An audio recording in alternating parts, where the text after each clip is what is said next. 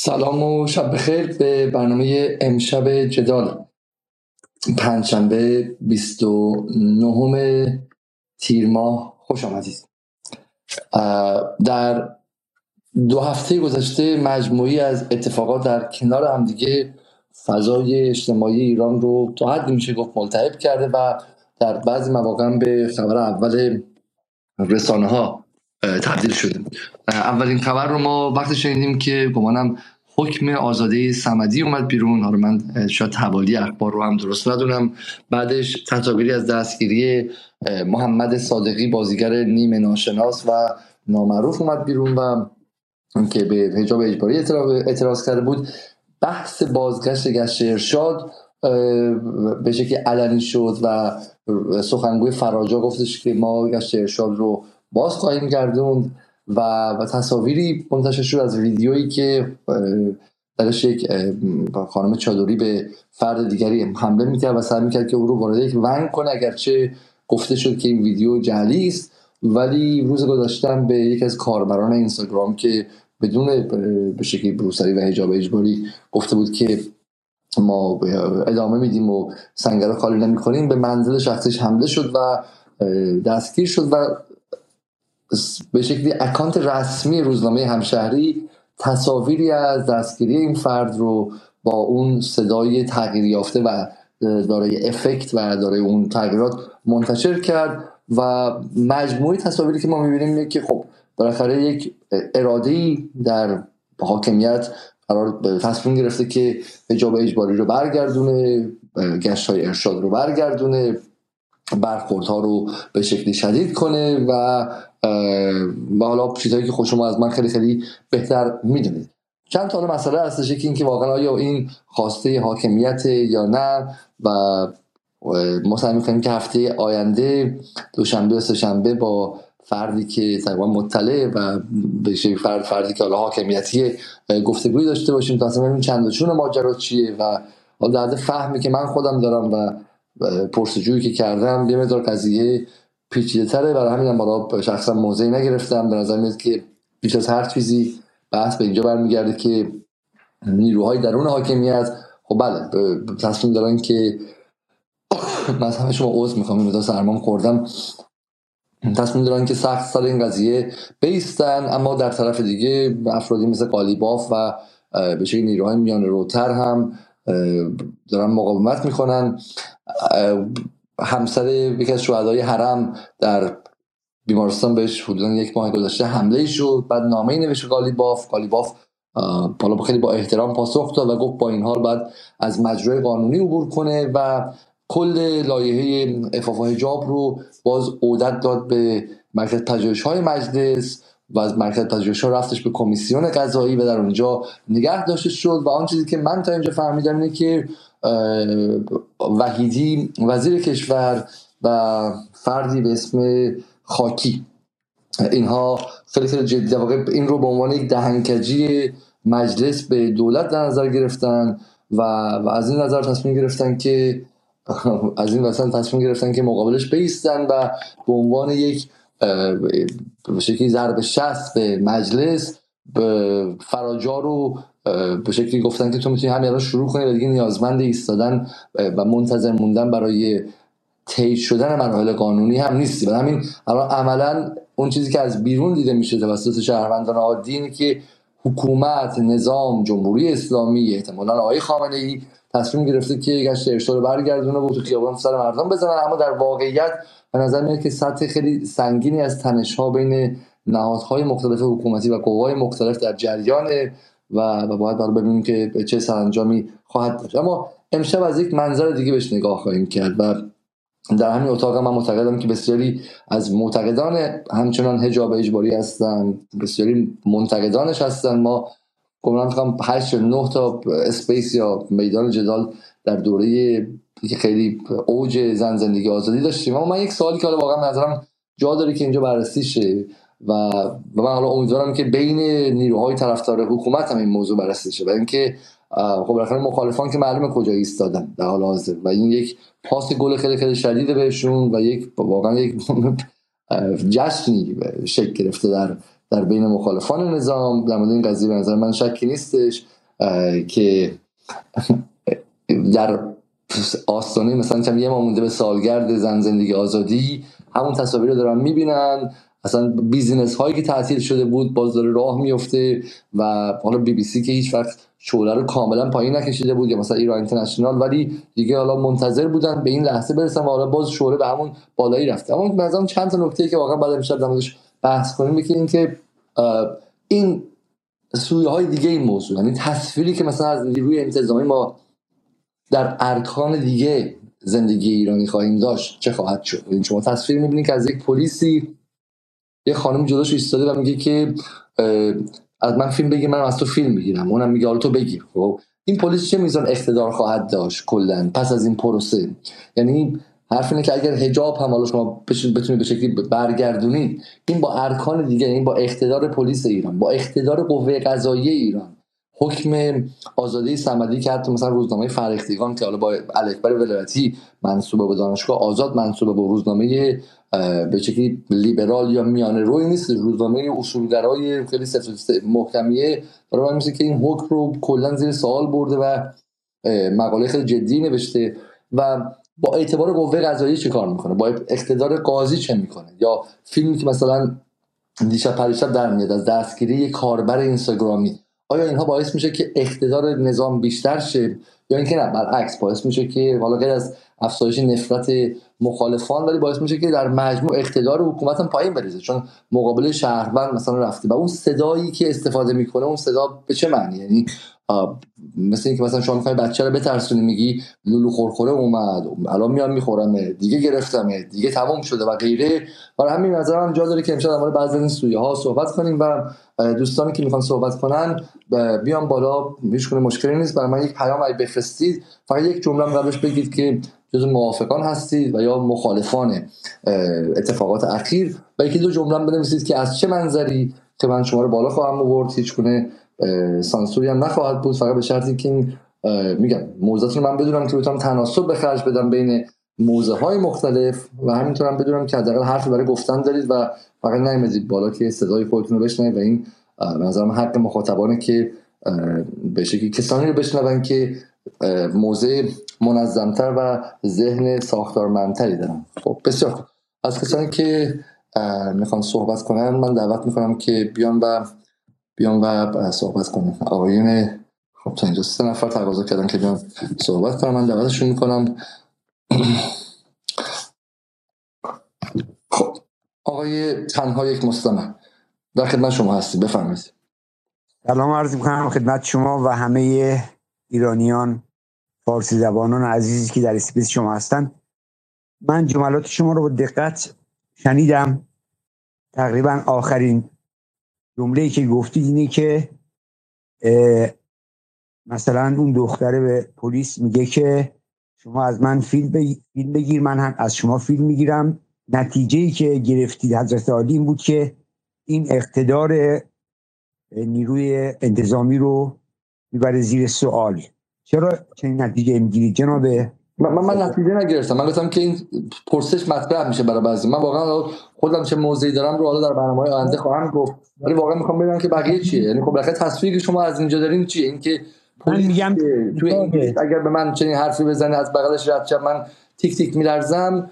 پلیس جلوی یه شهروند مثل یه آدم بی قدرت میگه تو فیلم بگی منم فیلم می‌گیرم. خودتون فکر می‌کنین که این پلیس بعدا بخواد وارد خونه شه و یک سرقت رو مثلا پیگیری کنه یا مثلا بخواد به شکلی یک موضوع مجرمانه رو پیگیری کنه چقدر اقتدار خواهد داشت؟ دقیقا در انگلیس همینطور من در انگلیس 35 سال زندگی می‌کنم و این از نقاط قوت به صلاح ادعایی دولت انگلیسه که پلیسش نه اسلحه داره به ظاهر و آدما می‌تونن از پلیس فیلم بگیرن پلیس هم از همه فیلم می‌گیره.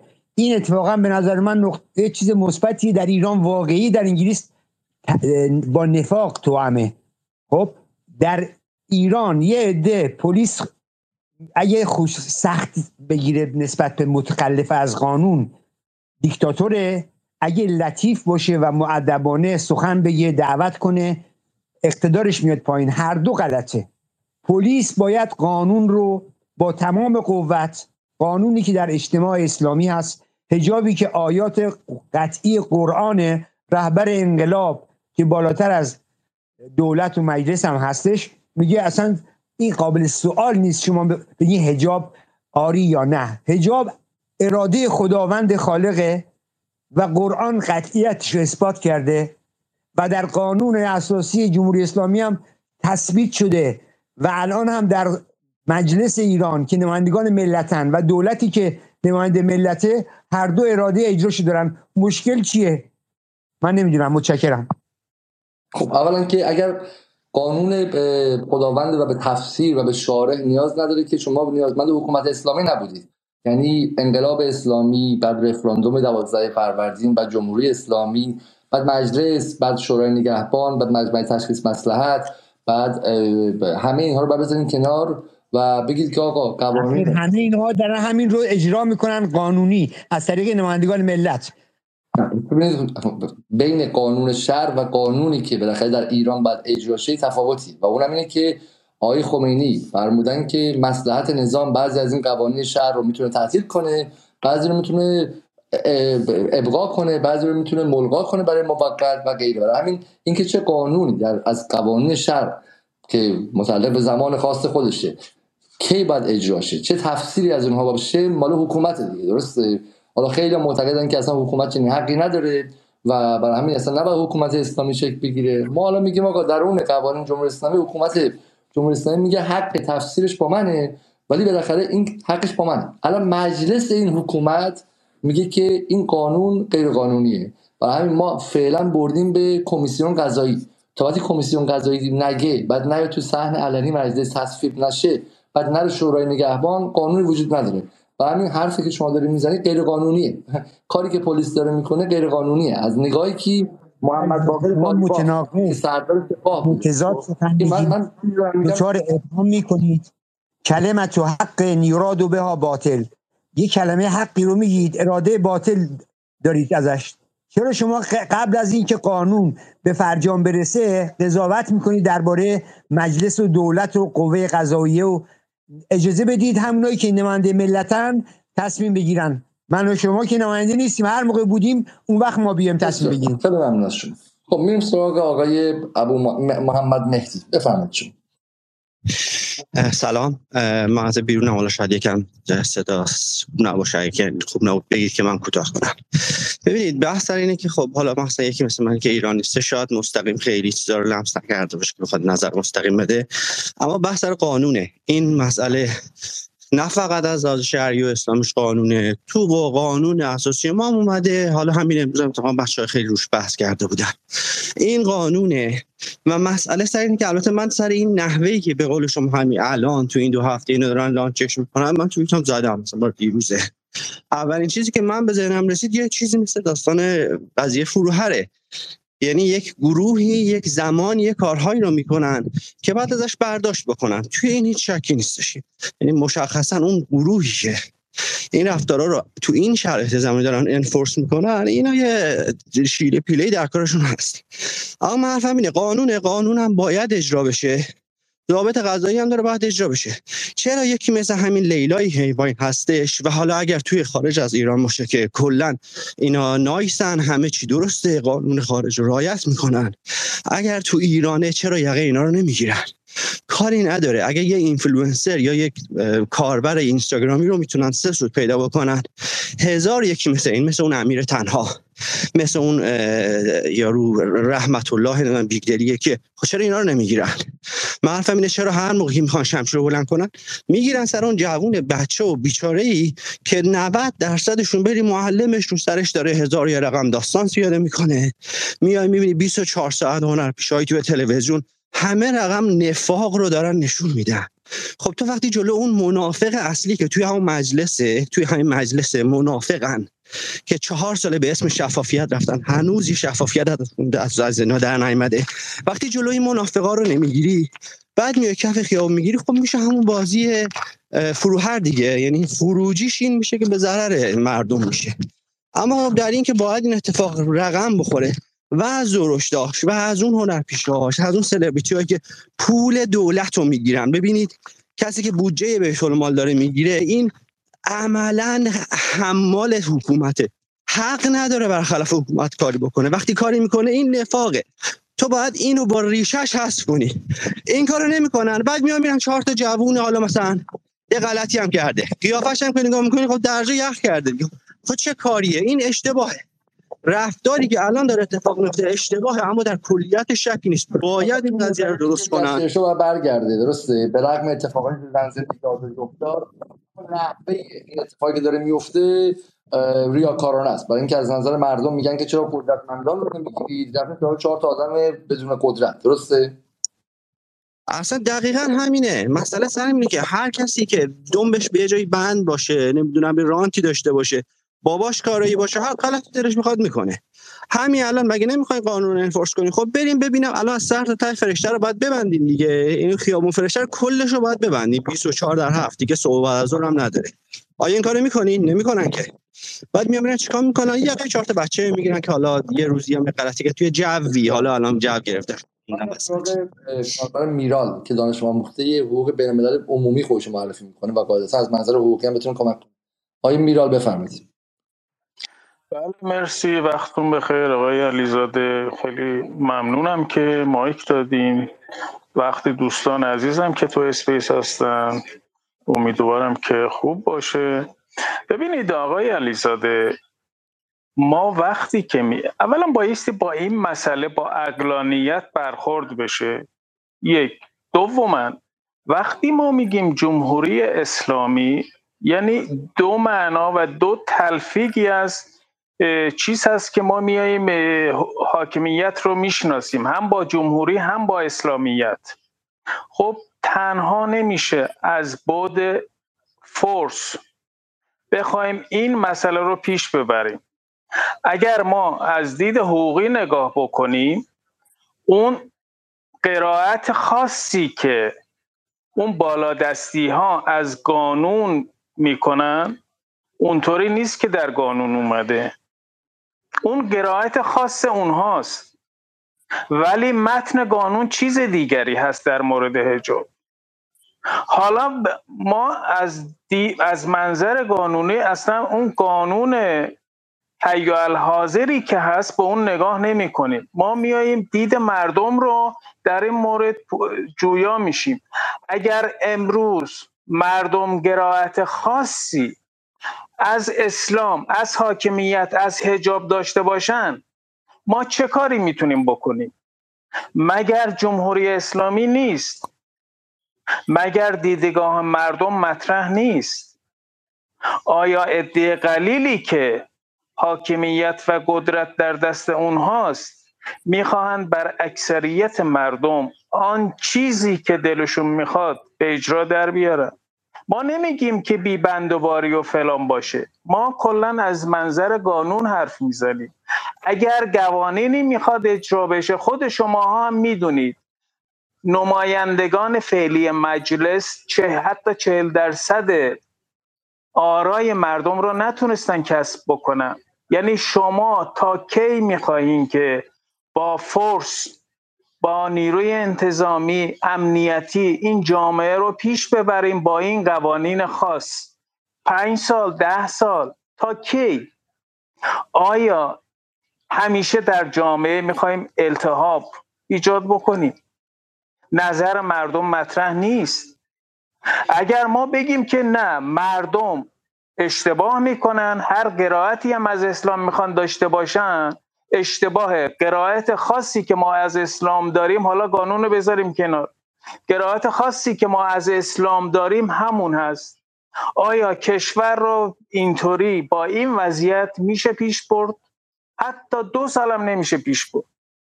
بسیار ممنون. نکته شما فهمیده شد آیا میلاد جلیل زاده خدمت شما هستیم. سلام عرض می‌کنم. صدای منو دارید؟ بله بله بفرمایید. بله. ارز کنم که معمولا سعی می‌کنم تو فضای مجازی کمتر اظهار نظر بکنم به خاطر این حاشیه خیز بودن موقعیت ما. حالا چون شما البته گوش میدم. شما اشاره کردید به اون مقاله که نوشته بودم توی روزنامه فریختگان فکر کردم لازمه بیام حالا یه توضیح بدم. اتفاقا روی صحبت هم, بیشتر با دوستایی باشه که طرفدار نظام هستن. و دقدقه مندی دارن که چه اتفاقی می‌خواد بیفته. ببینید این داستان مشکلات روحی روانی که برای سلبریتی ها به وجود اومده این خب مال مثلا شما قبل از اصلا جنبش زن زندگی آزادی توی میتو و توی یه سری اتفاقای دیگه می‌تونستید اینا رو روانکاوی بکنید. که افول بالاخره آدم های تو اون جایگاه رو ممکنه متوجه شما چون نویسنده اون مقاله هستین. اول برای مخاطب بخواید توضیح بدین که تو اون مقاله چی نوشتین و اصل حرفتون چی بود؟ چون به نظر نکته جالبی گفته بودین تو اون مقاله و در واقع نقدتون به بل... به شکلی به حکم قاضی چی بود و چرا و خودتون هم چی کاره هستین که در واقع اون نوشتین؟ آیا تحصیلات حقوق دارین؟ از چه منظری نوشته بودین؟ عرض می‌کنم ببینید اتفاقا مقدمه که می‌خوام بگم چون اون مقاله تقریبا یه واکنشی به واکنشی بود که به یه مقاله قبلی داده شده بود. یعنی این داستان این که این دوستان چون من سینمای نویس هم هستم. این و ارتباط دارم. یه مقدارشم از دوپینگ ارتباط شخصی متوجه شدم که خب اینا افول باعث شده که دچار اختلالات روحی روانی بشن. خیلی از این ستاره ها بعد و ما دیدیم که حالا تو این هفته بعد از خانم آزاده سمدی البته شما حق بدید من خیلی وارد مسائل حقوقی هم نشم. اونجا هم حالا سعی کردم وارد مسائل حقوقی هم نشم توی اون مطلبی که نوشته بودم. ولی خب یه دستاویزی انگار درست شد که نقد شما به قاضی در اون متن چی بود؟ چرا معتقدید که حکم قاضی در مورد آزادی سمدی مشکل داشته؟ ببینید بالاخره یه جنبه اجتماعی داره یه انعکاس یه پیام داره این حکم. ازش بوی انتقام میمد حالا اولا من بدون اینکه واردش بشم سوال می‌کنم. وقتی کسی اختلال روحی روانی داشته باشه این بالاخره نباید براش حکم صادر بشه. این دیگه همه دادگاه ها مثلا قاتل هم به خاطر اینکه میگن اختلال داره میفرستنش به آسایشگاه. این از اینش. یعنی حالا من وارد بحث حقوقش هم نمیشم. دوستانی که حقوق دارن می‌تونن سر این صحبت بکنم ولی بوی انتقام میومد و بعد همکارای ما حالا من توی اون مطلب اسم نبردم ولی تقریبا همه می‌دونن. توی روزنامه همشهری یه جلدی درست کردن که اینم خیلی تیز بود و تحقیرآمیز بود. نکته اینجاست. ببینید اگر کسی به هجاب اعتراض داره می‌تونه به من با دانشجوهای دانشگاه هنر چند وقت پیش با هم صحبت می‌کردم بهشون گفتم شما دو روز گذشته بود از اعتراضات بردینش تو سرنگونی نظام. و توقع نداشته باشید که حتی مثلا یه خورده گشت و دیگه بالاخره فاز عوض شد. حالا از این طرف به دوستای حزب اللهی و ارزشی و اینا عرض می‌کنم. شما هم ببینید اصلا افتاده قضیه انگار توی لجبازی. شما هم دارید از اون طرف تلافی می‌کنید. نمی‌خواید جلوی اون آدمی که برهنه میشه زیر بیرق امام حسین توی جلوی تکیه ای یا اون افرادی که فاند بگیرن و خیلی افرادی که تکلیفشون روشنه. انگار نمی‌خواید جلوی اونو بگیرید. می‌خواید تلافی کنید. این تا این چرخه تا ابد ادامه پیدا می‌کنه. ما قبلا هم داخل همین اوج داستان زن زندگی آزادی بود یه سری تنشه اینجوری داشتیم که سر همون برنامه آقای ثابتی که آقای با یه درگیری هم با آقای ثابتی پیدا کردیم که طبیعتا مثلا من دفاع نمی کنم از آقای دایی که سر دختر خانم اردبیلی و اتفاقاتی که افتاد. من ولی می‌بینم که ایجاد شدن این تنش و ادامه دار شدنش یک سری افرادی رو منتفع می‌کنه که شما خودتون یعنی همین دوست حزب اللهی ما دارم میگم. میگم شما خودتون نمی‌خواید که اون منتفع بشه ولی دارید این کارو می‌کنید. همین شما ابتدای صحبتتون اشاره کردید. ایران اینترنشنال خیلی از این اپوزیسیون رو جشن گرفتن الان. چون می‌خوان که بالاخره آتیش قضیه نخوابه و اینم کمک می‌کنه نخوابه. همین دوستان توی همین دوستان حزب الله توی شرایط عادی واقعا انقدر حساسیت به خرج نمی‌دادید. دقت کنید دارید بیش بیشتر از حد معمول و طبیعیه چون عصبانی شدید. چون احساس کردید بهتون توهین شده. ولی الان موقعش شما طرفدار جریانی هستید که در قدرته. یعنی من الان دیگه نمی‌دونم چطوری اینو توضیح بدم که متوجه بشم شما. بیرون از قدرت فرمایش شما اینه که رفتاری که به دوستان حزب الله دارن می‌کنن و به بخشی طرفدار نظام داره می‌کنه رفتار واکنشی انتقامی نسبت به تحقیریه که از به که از اواسط شهریور تا تقریبا مثلا اواسط مثلا دیماه شده. درست؟ از توهین به روحانیت از حملاتی که به مقدساتشون شد و غیره. و شما میگید که به جای اینکه بیا منافع ملی در نظر بگیرن منافع حکومت رو از منافع نظام رو در نظر بگیرن یک امر احساسی و واکنشی که می‌تونه تبعات داشته باشه. درست فهمیدم حرف شما رو. بله بله. البته ممکنه یه سری افرادی باشن که بیسشون تونده ولی اونا انقدری نیستن که یه همچین موجی رو که الان درست شده ایجاد بکنن. اونا یه تعدادی هستن شدن الان لیدر شده باشن. ولی قاطبهشون به همین شکل هم که شما فرمودید واکنشی انتقامی لجبازی. خب این افتادن تو بازی همون طرف دیگه. که اون طرف هم دیده بودیم و هنوزم می‌بینیم. کاملا ببینید حالا من بدون که اشاره بکنم طرز برگزاری این انتخابات ریاست جمهوری و خیلی مسائل به هر حال توی اون طرف یه انباشت خشم ایجاد کرده بود که ما 1401 رو با اون وضع دیدیم.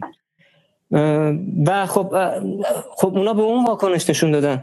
شما یعنی با, اون بود حزب اللهی مثلا. شما حرف این دوستان اینه که اما از طرفی هم از طرفی هم به شکلی بحث دیگه از مو روسری و غیره رفت به جای دیگه و هیچ حد و به شکلی مرز دیگه براش نبود و اون هم اقتدار نظام رو به ریشخند گرفته بود. این یعنی در واقع یک وضعیت دو سرباخت بود که به شکلی از تقریبا از بهمن به این سمت و با گرم شدن تدریجی هوا وضع پوشش در بخشی از شهرهای ایران طوری شده بود که انگار اقتدار کلیت نظام داره اونجوری زیر سوال میره. همینطور هم سلبریتی ها در طی زن زندگی آزادی رفتاری که به خرج دادن عملا نشون داد که حکومت دیگه سر جاش نیست. یعنی در واقع ایران حداقل یه حکومت نداره و اینها براشون دیگه اهمیتی نداره و وقعی هم نمیدن برای همین جواب شما به اینها چیه؟ بخاطر بعد چی کار می‌کنه حکومت. در مورد سلبریتی ها که فکر می‌کنم قبل از این داستان زن زندگی آزادی اینا رو به ببینید آیه علیزاده احتمالا خیلی از دوستانی که اینجا هستن اون جدول و خاطرشون هست که منتشر کردیم. ما فکر کنم 97 بود که سلبریتی ها که فرزندانشون رو خارج از کشور به دنیا آوردن یا خودشون تابعیت دوگانه دارن. یه جدول اینطوری بود که منتشر کردیم خیلی دستگردون شد. وقتی که جامعه خیلی واکنش نشون داد به این من توی تحریری خودمونم گفتم من دو سال پیش تو خوابم نمی‌دیدم یه همچین جدولی رو منتشر کنم مردم به جای که تحویلش بگیرن به هم فحش ندن. یعنی بعد از دی ماه 96 خیلی چیزا توی کشور عوض شد. فضا کلا عوض شد و سلبریتی ها بله داراییشون سر جاش بود تعداد ممبرهای اینستاگرامشون سر جاش بود ولی اون لیدری رو از دست داده بودن. اینا توی سراشیبی افول که افتادن و هی حتی این مصاحبه یه رفرنس نزدیک میدم خواهر علی کریمی رو نگاه کنید آخراش میگه. علی دیگه احساس می‌کرد بالا نیست و به خاطر این این رفتارها رو انجام داد. اینا قبل از اینکه این اتفاقا بیاد شما کسایی که تخصصی تر دنبال می‌کنن فجر جشنواره فجر 1400 1401 رو ببینن. تمام چهره ها جدیدن. اونا متوجه شده بودن که دارن افول می‌کنن و یه یه بوی استشمام کرده بودن که این واکنش نشون دادن. در مورد خیابون این اگر اصلا این جنبه نمادین رو از روش برداریم که مثلا با هجاب با نظام بی هجاب ضد نظامه این خودش حل میشه. ولی اصلا فرض کنیم که یه مقدار درست میگن. این یه جور دهنکجیه. ولی چه اتفاقی میفته نهایتش چه اتفاقی میفته اگر خلافش رو عمل بکنید و برخورد بکنید چه اتفاقی میفته خلافش رو من عرض می‌کنم.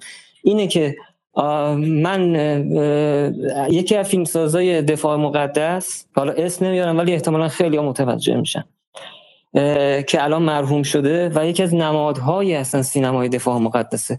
الان دخترش هم, هم نماز می‌خونه هنوز هم کشف اجاب کرده. سر لج انداختن یک جماعت عظیم باعث میشه که اون چهار تا آدم ناجوری که شما ازشون حراس دارید به اصطلاح وابسته هستن به سرویس های بیگانه. و از این صحبت ها که می‌کنید اینا با اونا برن توی یه تیم. همه رو میفرستید اون طرف. در به زبون این دوستان صحبت می‌کنم شما عزاداری های آقای کریمی توی چیزه رو دیده بودید که خانم های بی حجاب هم میومدن میشستن پای مجلس عزاداری. بلکه جلوگیری نشده بود. توی همین پیاده روی قدیر یه سری افرادی اومده بودن با پوشش متفاوت. ببین این می‌تونه بیاد توی تیم شما می‌تونه بره توی زن زندگی آزادی شعار بده. همه مردم مثل تو دوست عزیز حزب اللهی من انقدر تکلیفشون روشن نیست. مشخص نکردن که من با این طرفم تو تمام انتخابات ها به لیستای اینا رأی میدم. توی تمام موزگیری ها می‌بینم که لیدرهام چی میگن. همه که اینطوری نیستن. این بستگی به نوع بازیگری شما داره که کدوم طرف برم بسیار. حالا من باز به شما برمیگردم. بیام سراغ آقای من که خود فضا عوض شه سراغ آقای جاماس به ایرانی. آقای ایرانی با شما هستیم. آقای جاماس به ایرانی درود بر شما. خیلی سریع خواستم بگم دو تا نکته هستش. یکی که دوستانی که طرفدار حجاب هستن دو تا نکته هست. که تفاوت هست با حجاب. حجاب اجباری. این معنی که شما اجبار کنی حجاب هست حالا چیزایی که میارن اینه که میگن که حجاب شرعیه پس باید حتما رعایت بشه. خب برمیگردیم به اینکه اولا که حجاب که واسه زن نامسلمون که اصلا واجب نیست چه برسه اینکه بارش بخواد به قولی جایز باشه یا شرعی باشه یا حجاب برای زن مسن اصلا واجب نیست چه برسه دوباره به اجبارش. بعد حالا چیزای دیگه میارن که به می‌خوان شرعیش کنن ولی خب تفاوتی هست بین امر به معروف و امر به واجب. پس هر آنچه که واجب باشه چه بسا که اولا که حجاب که ثابت کردیم مثلا واجب نیست.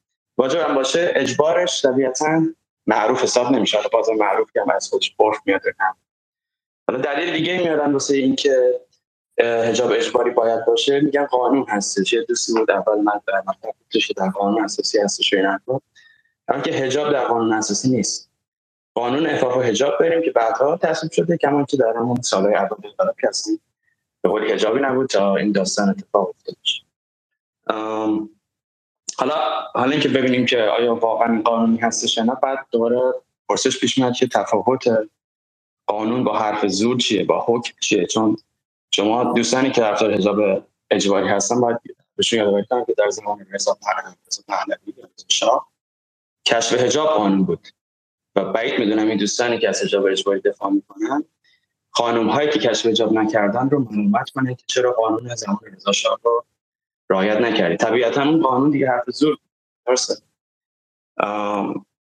حالا چی میشه که یک قانون اصلا به وجود میاد؟ این یه خیلی پرسش خیلی ساده و پاسخ ساده یعنی. ببخشید عذر می‌خوام. چون برای خود من حالا من چون ایران زندگی نمی‌کنم شاید خود زورگویانه باشه. ولی این تکرار این بحث دیگه بعد از داستان پارسا ما نزدیک 10 تا بحث داشتیم. در ابتداش دوستان طرفدار حجاب و مخالفان حجاب با هم بحثا رو کردن. واقعا الان بحث ما بعد از زن زندگی آزادی و اینها که یه جوری این نیست. اینکه در فضای جدیدی که اتفاق افتاده بعد این بحث رو نگاه کنیم. پس سوال اینه که بله درست درست. برای حل این مشکل برای درست برای اینکه این قضیه حل میشه. حالا حالا این چیزایی که من کم احتمالاً زیاد شما من یه توضیح بدم. این مثلا شما بعضی آدم متشرعی نمیاد آقای خامنه ای بالاخره چند؟ ولی فقیه و آیت الله و مرجع تقلید و غیره. تا اوایل شهریور 1401 ببینید که نوع تاکیدش رو حجاب چیه و بعد از اون ببینید. این وقتی مثلا در اولین سخنرانیش برای توی دانشگاه افسری هستش میگه موضوع امروز ما حجاب و بی حجابی نیست. موضوع امنیت ملی ایران. همین و همین درسته. بعد میگن که با هم مردم با سلیقه‌های مختلف هم زندگی کنن. درسته درسته. حالا برای اینکه این قضیه حل بشه ببینید دوباره بحثی میاد که مثلا مجلس ساین قانونگذاری و ببینید آقای گنجی می‌گفتن گفتن که 20 میلیون خانم بی حجاب داریم. حالا من این 20 میلیون رو میشمارم. خانم های با حجابی که مخالف حجاب اجباری هستن به کنار مردانی که مخالف حجاب اجباری هستن به کنار. 20 میلیون ایرانی هستن که در مجلس یک نماینده ندارن. شما یک نماینده ما نشون بدید که به قولی نریتیو یا اون حالا گفتمان این طرف مخالف اجباری در مجلس مثلا بروز داده باشن ببینید این مجلسی که 20 میلیون ایرانی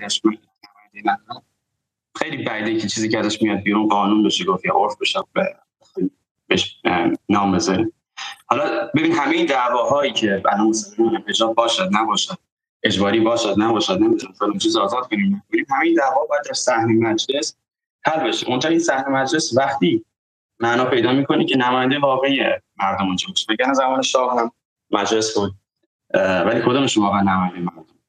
حالا یه انتخابات در پیش رو داریم. نمی‌دونم. اینا دیگه واقعا شما مثلا حالا توسعه من می‌دونم آقای علیزاده شما مثلا رو توسعه نظامی و که اهمیت باشه یا رو اقتصاد خیلی چیز داریم. ولی خب یواش یواش دیگه باید یه ذره توسعه سیاسی رو بهش یه ذره اهمیت بدیم که این به قول فشار روی روانی جامعه از یه جای خارج بشه بذارید نماینده ها بزنن تو سر هم دیگه تو صحنه مجلس به جایی که مردم رو بذاریم رو روی هم.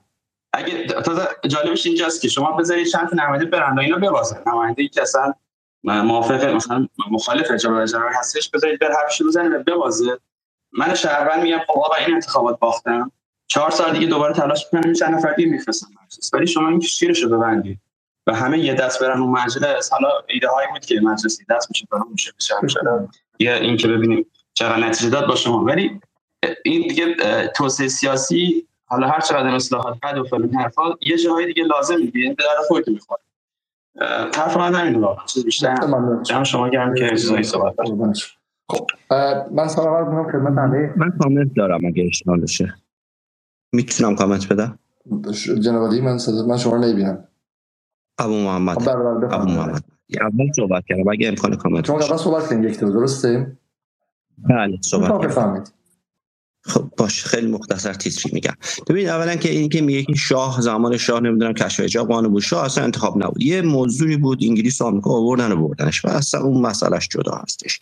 و بعدم داستان سلبریتی ها و اصلا این بولد شدن سلبریتی ها بازی جناح اصلاحات هستش. همونجور که سعید حجاریان هم دو سال پیش هم چند سال پیش هم گفت توییت هم زده که ما حرفمون از زبان سلبریتی و هنر پیشا میدیم مطرح می‌کنیم. اینا یه وصله نچسبی هستن سی سال کردن تو پاچه مملکت و هر بلایی سر مردم خواستن آوردن. با مدیریت افکار عمومی. اینها هم باید تصفیه بشن. کما اینکه هزینه دادیم تا الان براش. ما الان هزینه که بابت بولد شدن سلبریتی ها تا الان داریم خیلی بیشتر از این بوده که می‌خواستیم اینا رو حذف بکنیم. یه نمونهش همین های بیرانوند دروازه‌بانیه که حالا با هزار یک فیلم و شان شان شان بازی 90 میلیون و فلان. حالا آخرش گفتم 15 میلیارد این آدم قراردادش خب 15 میلیارد و تو اگه این پولی که هر این آدم داری می‌کنی یا تبدیل کنی به کارت باشگاه جوونا برای هر یه دونه این بازیکن 150 هزار تا جوون مملکت می‌تونی باشگاه رایگان بفرستیشون. یعنی یه دونه این تیم میلیار حذف بکنی که مفت خدا نمیارزن یک میلیون جوون رایگان می‌تونی بفرستی باشگاه ورزشی بعدم بگی که آقا این کار نمی‌دونم جوونا رو هم جذب کردم دیگه. پس اصلا ما مسئلهمون اینجا هستش که تو حکومت یک تفکری به اسم سرمایه گذاری روی روی هنرپیشه ها و سلبریتی ها رو اجنه ها اصلاح طلب برای برداشت شخصی خودش و اون اجماع سازی ایجاد کرد. تا الان هم هزینهش نظام داده اینم بعد تصفیه بشه تمام بشه به کارش. چون از این جماعت اونم تو این وضعیت الان. ببینید بازی مشخصه. دارن زمینه سازی می‌کنن. همونطور که از اول اتفاقات پارسال هم مطرح شد. تمام این اتفاقاتی که رخ داد گراش رو از داخل دادن. همین جناح اصلاح طلب گرا داد. داشتن زمین سازی می‌کنن که برگردن به قدرت. الان هم بازی همینه. همین الان داره میگه که آره اینا شش ماه دیگه ما انتخابات داریم. دوباره نمی‌دونم بیاد نه آقا ما این بازی ها رو خوردیم. اینا مجلس ششمشون رو دیدیم. دولت خاتمیشون رو دیدیم. دولت روحانی تا 1400 برو همه اینا رو دیدیم. فرصتی برای این مسخره بازی ها نیست که دوباره این جماعت بخوان بیان. نظر شما کاری که فراجا کرد یا کاری که به شکلی وزارت کشور داره می‌کنه الان و این کمک به اصلاح طلبا برای این کار نیستش؟ من دقیقا همین رو گفتم. من سری اولا صحبت کردم ارزم همین بودش که اتفاقی که من توییتش رو زدم فکر کنم مال دیروز بود. اولین چیزی که به ذهنم اومد داستان فروهر و دلرودش بود که کشیده بودم اینو خب کی این کارو کرده بود؟ چرا یک بدن شفاف کنن؟ یقش میگن که کی بود که اون داستان رو اینجوری رقم زد؟ چرا این اتفاق هیچ وقت شفاف نشد؟ شفاف چون تصدیق مستقیم جبهه پایداریه. یعنی اعضای ارشد جبهه پایداری مثل آقای آقا تهرانی مستقرم ایستادن و چند خواسته دارن. یکیشون که جامعه اگرچه سر سیانت اینترنت ممکنه خشمگین شه ولی یه خورده داد می‌زنه مثل بچه‌ای که یه خورده گریه می‌کنه. یه خورده گریه می‌کنه جیغ می‌زنه و بعد آروم میشه. خب ببند که ببندیم فیلتر کن. سر حجاب هم همینطور. ممکنه که عصبانی شه یه خورده جمع این بر اون بر رش شلوغ شه و فلان شه. ولی بالاخره این حجاب برمیگرده. خب الان این بحث الان حجاب و بحث بهشی قطع زنجیری یکی نیست. صاحب این قضیه مشخصه. صاحب کسانی که بهشی خواهان لایحه افاف و حجاب شدن مشخصه. نه عقبش که به نظر من مشخصه. یعنی ببینید اون زمانی که این اتفاقات رقم خورد اون کسایی که پشت حالا همه این شلوک پلوغی که به اسم حزب الله یا تموم میشه تهش گندش در میومد که همیشه یک یک یک سر قضیه یا فائزه هاشمی بوده یا این رفسنجان شیا بودن. بالاخره بلد بودن. چجوری اینا رو تریک بکنن؟ این همین داستان قرآن سوزی که اینجا تو سوئد داره اتفاق میفته چطور این اراسموس همون پنج سال پیش درست شش ماه مونده به انتخابات مجلس قبلی و قرآن سوزی یادش افتاد؟ چطور پارسال این یعنی دقیقا همین مدل بازی که اینجا دارن می‌کنن تو ایران هم اصلاح طلبا دارن می‌کنن. به موقع بلدن چهار تا آدمی که عقلشون به چششون و جلو دماغشون هم نمی‌بینن و تریک بکنن یک خریتی بکنن و این خریت رو بعد ازش سوارش برد رسانه‌ای داره دیگه سوارش میشن و هر فرایندی که بخوان پیش می‌برن برای اینکه می‌تونن نظر مردم رو باش برگردونن. الان همین اتفاقاتی که داره میفته همین داستان حجاب اینه که الان داره بولد میشه. مشخصا برید ببین نبین نبین از دهن کی در اومده. ببین منفعتش مال کیه؟ بشکه نفتش به جیب کی داره میره؟ خب بشکه نفتش رو پیگیری بکنی می‌بینی بعدش اون کسی که داره این وسط منفعت می‌بره کیه؟ اون پشت این داستان دیگه مشخصیه. ولی سوال این که بخاطر تو بدنه طرفدار حاکمیت و بدنه حزب اللهی آیا این خاص وجود نداره؟ بالاخره تو این ماهای گذشته اعتراض به بعضی جا الان جلوی چم جلوی قوه قضاییه تجمع به شکلی تحسنه. به این مدت خیلی از ائمه جمعه گفتن اعتراض کردن و غیره. برای و همین اگه اصلاح طلبان من حرف شما می‌زنید من متوجه هستم. میگی مثل کاری که مثلا سر قضیه انصار انصار انصار حزب الله تو دهه 70 می‌کردن. و بعد معلوم شد مثل مثل به شکلی الله کرم با رفسنجانی هم ارتباط داشته نه اینکه حالا نفوذش بوده ولی فرید می‌کنه واقعا هولش می‌دادن. خب الان چه اتفاقاتی داره میفته بسیار خب این تئوری البته ما میگم فرضیت مثلا تئوری نیست فرضیه است قبولش می‌کنیم به عنوان فرضیه خب. ولی ولی حرف من اینه که بالاخره این یه مابعضایی هم داره دیگه بدنه بشه بدنه طرفدار نظام این ماها عصبانی بوده و می‌گفتی که آقا این وضع ته نداره و ما داریم همونجوری تو خیابون که راه میریم بهمون فشار داره میاد. درسته؟ اونو چی جواب میدین شما؟ ببین من این رو حالا شاید بیرون بودم سری قبلی صدام خوب نمیاد ببین من نکتم اینجا هستش. من اصلا با این قضیه مشکلی ندارم. من میگم قانونه باید هم رعایت بشه و ما ایرانیم. ایران ایزوله نیست. این همه شبکه ماهواره رسانه 24 دارن کار می‌کنن. پس ما شرایط ایزوله نیستیم که بگیم مردم حالا مثلا دیدگاهشون عوض شده. اون واسه شرایطی که فشار برونی نباشه بگیم بالا باشه. مردم انتخابشون این بوده. این رو در نظر نگیریم من حرفم اینه آقا اگه الان مسئله حجابه اگه الان مسئله سر اینه که چرا دارن کشف حجاب می‌کنن؟ چرا یقه این بازیگر بازیگراتون رو نمی‌گیرین؟ چرا یقه این سلبریتی ها رو نمی‌گیرین که دوباره این دو هفته پیش هم یه فوتبالیست رو وراشن آوردن تو تلویزیون؟ تا تعقیب تقی خورد از اون کرباسچی و هر چی این توفاله های اصلاحاتی بود دوباره به اینا آنتن دادن. آقا اگه قرار یقه بگیری برو از اون بالا یا بگیری. از اینا که یه عمری بودجه بهتون مال خرج اینا کردی ریختی تو حلق اینا که واسه روز مبادا دیگه یعنی تو یه عمری از بودجه به طور برای این افرادی که به اصطلاح سلبریتی شدن هزینه کردی که واسه روزی که نیاز هستش باش بتونی اجماع سازی بکنی مدیریت اجتماعی بکنی. خب آقا اینا که به این درد نمی‌خورن که چرا یقه اینا رو نمی‌گیری؟ من حرفم اینه چرا بعد طرف میاد میره از اون ور آخه یکی دو تا نیستش که از اون ور تبریش هم نگاه می‌کنی همینه. از این ور میای سلبریتی هم می‌بینی همینه. من حرفم اینه این شمشیری که الان کشیدن روی بچه توی خیابون و فلان اینا کما که من خیلی هم باشون مشکل دارم که چرا انقدر دارن احمقانه آینده مملکت به باد میدن این جوونا و نمی‌فهمن که چی داریم میگیم. ولی من حرفم اینه اون آدمایی که الان پشت سر تیریگر کردن این قضیه به صورت حاد هستن آدمای وطن پرست نیستن. اینا دنبال اینن که به یه نحوی خواسته یا نخواسته اصلاح طلب رو دوباره برگردن تو قدرت. همه داستان همین خیلی خیلی ممنون از شما. خب حالا من یک بار دیگه سلام عرض می‌کنم خدمت همه شما دوستان عزیز. حدودا فکر کنم 212 نفر توی اسپیس توی توییتر امشب ما هستن. حدود 775 نفر هم در به شکلی در یوتیوب دارن برنامه رو می‌بینن. به یه البته دوستان بگن که چند نفر در روبیکا احتمال هستن و مجموعا حدودا هزار نفر در برنامه رو می‌بینن. من به همه سلام عرض می‌کنم و خیلی خیر مقدم میگم یک بار دیگه بگم موضوع چیه؟ موضوع اول از همه تغییر برخورد دولت با سلبریتی هاست و دیدیم که حالا با سلبریتی های مثل افسانه بایگان آزاده صمدی در حد کوچکتر یه مینی سلبریتی مثل محمد صادقی رو به شکل همین که شما گفتید. بالاخره نظام داره میگه که ما می‌خوایم بیام و برخورد کنیم اون حالتی که توی دوره زن زندگی آزادی بود و شما هرچی می‌گفتید رو شکستیم و می‌خوایم پیمنه شما رو بشکنیم. دوم بحث بحث شیوه برخورده با دختر پسرانی که در فضای مجازی شاخشونه میکشیدن و باستابشون در فضای مجازی نشون میدن با اون ادبیات خاص و ما معتقدیم که این عملا ادبیات طرف رفت تو گونیه و حالا می‌خوام در مورد حرف بزنیم که آیا رفت تو گونی فایده داره یا فایده نداره؟ خب بالاخره رفت گونی یه آقای جلیل زاده یه نکته گفتن گفتن که دل رو خونک می‌کنه یا مثلا انتقام جویانه است. بله اگه مثلا روح الله زم که اینقدر توهین کرد رفت گونی خب بالاخره ای دلشون خونک شد و فکر کردن که بقیه هم حساب دستشون میاد. خب شاید همون بود که حالا ای بعدشون میاد که مسیح النجات بره تو گونی یا فلانی هم بره تو گونی. من همون موقعی که روح الله گرفتن با اینکه خودم 40 بودم گمانم. یه نفر یه چیزی نوشته بودم که مثلا می‌خوام منتقدانه بود. یه اکانتی نوشته بود که تو هم مثل رولوز هم تو گونی می‌کنی.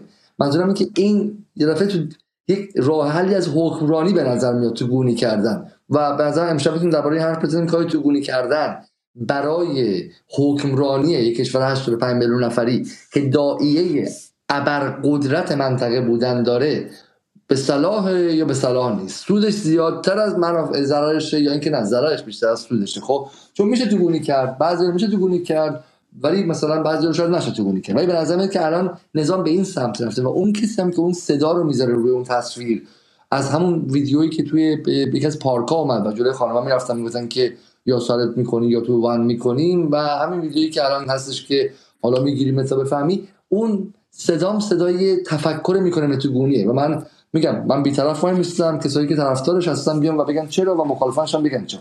و سومین قضیه همین بحث شیوه برخورد گشت ارشاده و اینکه خب خیلی توش حالا به شکلی نوستان هست. حالا دوستان گفتن که قانونه و فلان و اینها. یه مقدار ما تو جدال سعی داریم که پامون رو واقعیت باشه و شعار رو اینا هم ندیم خب؟ و بحث اینه اینه که از همین روزی گشت ارشاد شروع شد تا 12 تا کلمه لغ زده. اول گفتن زنای بی می‌گیریم. بعد دیدن که نه فشار اجتماعی زیاد پرهزینه است. گفتن نه بهشون تذکر میدیم. و گفتن دوربین داریم ازشون فیلم برداری می‌کنیم خب؟ و و مجموعه اینها وضعیتی به وجود آورده که الان پلیس ایران پلیسی که باید بتونه فردا اگر یک حرکت مسلحانه شد تو خیابون یک حرکت تروریستی شد تو خیابون امنیت جمعی به خطر افتاد چهار تا قدارکش و غمکش تو خیابون افتادن بتونه از امنیت شهری و امنیت جمعی دفاع کنه این پلیس رو در این ویدیو می‌بینیم که بی قدرت و بی کس کار وایساده اونجا و یک شهروند مثلا شاخشونه می‌کشه و تحقیرش می‌کنه و این ویدیو دست به دست میچرخه. و سوال من اینه که این شیوه برخوردی که داره گشت ارشاد انجام میده و این تغییر و تحولات در مجموع به نفع پلیس یا نه؟ و بعدی هم که به که بحث قضایی بود که به نفع قوه قضایی هستن و در نهایت هم این بود که به نظر میاد که این رو نباید به نظام منتصب کرد من می‌فهمم که ظلمیه که به نظام منتصب کنیم. ممکنه که نظام در نهایت تصمیم بگیره. ولی به که الان قطعات مختلف نظام و اجزای مختلف نظام سرش توافقی ندارن. برای همینه که روزنامه فرهیختگان یه چیز میگه روزنامه جوان یه چیز میگه روزنامه رسالت میگه نباشه بخش از تلویزیون میگه باشه اون یکی کانال میگه نباشه. یک دعوایی در داخل نظام در سطح خیلی بالای نظام هستش. و تا این لحظه من فکر نکنم که کسی به حداقل من خودم می‌تونم جلوشون وایسم و بگم که داری دروغ میگه هر کسی بگه که آقای خامنه ای گشت ارشاد خواسته و خواست آقای خامنه ای بوده من به شما میگم که شما دارین روی هوا حرف می‌زنید. خب همین آقای خامنه فعلا اینجا منتظر نشسته. دعوا از فهم من در سطح بین دولت و و مجلس در حداقل شیار بقیه نهادها احتمالاً هستن. خب در مورد این مجموعه مسائل می‌خوام حرف بزنیم. دوستان اگر می‌خوان صحبت کنن دست بالا ببرن ترجیحاً اگه برای من یه خطم بنویسن که من ندیدمشون و بالا نعمتن بنویسن که جز موافقانش هستن تو مخالفان هستن و از چه منظری صحبت می‌کنن. بریم که صحبت های آقای کاوه رو بشنویم و بلافاصله بعدش هم آقای عبدالرضا خلیلی رو. آقای کاوه بفرمایید. آقای میرا آقای علیزاده می‌خوای ما بریم بیرون؟ اگر دوست نداریم که نظر مخالفتون حرف زدیم که ما بریم بیرون. چون دوست درست صحبت کردیم ولی من می‌خواستم یه کامنتی در مورد قضایی بذارم. اگر که اگر که ردیف و منوال space اینطوری نیست که شما اجازه بدیم ما بریم بیرون. منوال ما در جدال چون همیشه سانسور بوده خب؟ خود شما هم سانسور کردیم دیگه. اصلا علاقه به صحبت کردن شما نداریم. آقای کاوه بفرمایید. منم علاقه به دیدن شما نیست که space شما که اینطوری هست. آقای کاوه بفرمایید. سلام علیزاده. سلام به همگی. امیدوارم حالتون خوب باشه. فکر کنم بعد یه سال یه سال و نیمه که دارم تو اسپیس شما صحبت می‌کنم. خوشحالم. گوش می‌دادم و استفاده می‌کردم تو یک سال نیمه گذشته. البته با خیلی از نظرات شما و مهمانتون مخالف بودم. خیلی وقت نه خیلی وقتا بعضی وقتا موافق بودم. و این تغییر موضع شما نسبت به مسائل مختلف هم البته دارم می‌بینم طی چند سال گذشته یعنی روندی که طی شده که تو خیلی طبیعی هم هست. آدما بر اطلاعاتی که به دست میارن تغییر موضع هم میدن. در مورد بحثی که شما دارین من فکر می‌کنم موضوع فرهنگیه در درجه اول و فرهنگ هم حکومت نمی‌تونه خیلی تغییر خاصی توش بده. تقریبا به یه بالانسی می‌رسه. ممکنه بتونه در یه لحظه ای با یه فشاری به یه حدی برسونه. ولی هنجارهایی که جامعه برای خودش تشخیص میده احساس می‌کنم اون رب اون, اون جاییه که وای میسه. حالا حجاب هم همینه. خب قطعا حجاب یه طیفی داره. یه نفر هستش که چادرش رو یه جوری می‌گیره. یه چشمش معلوم باشه. یه نفر از چادر زار بازتر می‌گیره یه نفر با روسری همینجوری میاد جلو. از اون برم آره هستن کسایی که همین الان تو تهرانم. من خودم تو ایران نیستم. شاید چند سال از نرفتم عکسایی که می‌بینم بسیار برای من جالبه. که شاید شاید شاید تو جایی که من دارم زندگی می‌کنم نبینم. مثلا اون قیافه و اون مهمونی که هست خیلی مهمونی عجیب غریبی هم به نظر بیاد که شاید اینجا تو کلابای مختلف هم نتونی همچین مهمونی ببینی. آره اونا هستن. و همینجور روندش ایجاد میشه که تا یه دختر دانشجویی که بنا به تشخیصش مثلا روسر نمی‌خواد داشته باشه مقنعه نمی‌خواد داشته باشه. یا کسی هست که مقنعه رو کمتر میندازه یا روسری کمتر میندازه.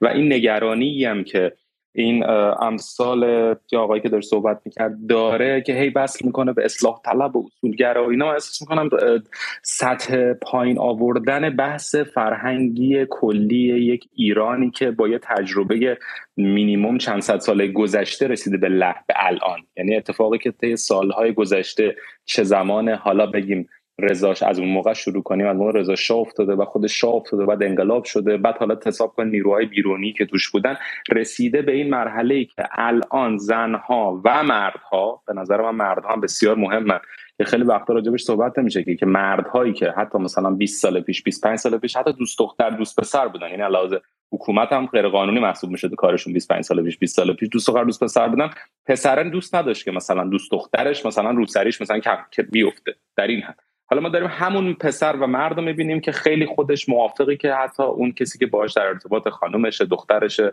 مادرشه هرچی هست راحت باشه. حالا می‌خواد لباس راحت بپوشه تیشرت بپوشه شلوار بپوشه شلوارک بپوشه هر دلش می‌خواد بپوشه. و اون هم تغییر کرده. و همش این نگرانی وجود داره که اگه این قانون که هجاب که البته اینم باید بگم که متاسفانه حکومت اومده یه قماری کرده و اومده هجاب و آورده و اسلام رو به عنوان یک نیروی قرار داده که روش سوار بشه و بتونه حکومت کنه. که این اشتباه رو توی تاریخ هم کردن و متاسفانه یا خوشبختانه نمی‌دونم چه کدومش بگم واقعا این جا جای اشتباهیه. یعنی شما فکر می‌کنید کشتی تو یه جایی وصل کردی که ثابت میمونه نمی‌دونی که اصلا به یه جایی وصل رو هواه. شما اتفاقی که افتاده داریم می‌بینیم دیگه. اسلام در 44 سال گذشته روندش رو به نزول بوده. یعنی دینداری در درجه اول در حکومت ایران رو به نزول بوده. یعنی ما عرقخور دهه چهل و دهه سی و دهه بیست شمسی رو که به حرمت امام حسین مثلا ده شب محرمش مشروب نمیخوردن و می‌رفت سینه می‌زد و الان دلم می‌خواد بریم واسه تهران تو همه آشروتا مقایسه کنیم که مردم همه مست برن تو صف هیئت وایسن که برن نظری بگیرن. بعد حکومت اونا رو میشموره به اینکه اینا رفتن تو هیئت وایسادن. یعنی یه ترکیب عجیب غریبی ایجاد شده که همه چیزی رو سوال رفته و مقصر اصلیش رو می‌تونم بگم یک حکومت اومد روی این پایه و اساسی که اسلام به عنوان یک پایه اساسی که ما می‌خوایم روش حکومت کنیم و همه چی هم گذاشتن پشت اون. یعنی هر کار خلاف و بد و دزدی فساد هر چی هم بود و سعی کردن زیر این دینه یه جور قایمش کنن و متاسفانه می‌زنه بیرون دیگه. خودمون داریم می‌بینیم می‌زنه بیرون و نتایج هزار تا نظرسنجی اومده بیرون که میزان دینداری مردم چطوریه و میزان حجاب هم خب یه چیز خیلی جزئیه در مقابل اون. و برگردیم به بحثی که شما داریم جامعه شناسی بگم خب چون خود منم مثل شما فکر می‌کردم خود منم مثل شما فکر می‌کردم که خب بالاخره به چی سوی های دینداری جامعه ایران خیلی پایین اومده باشه.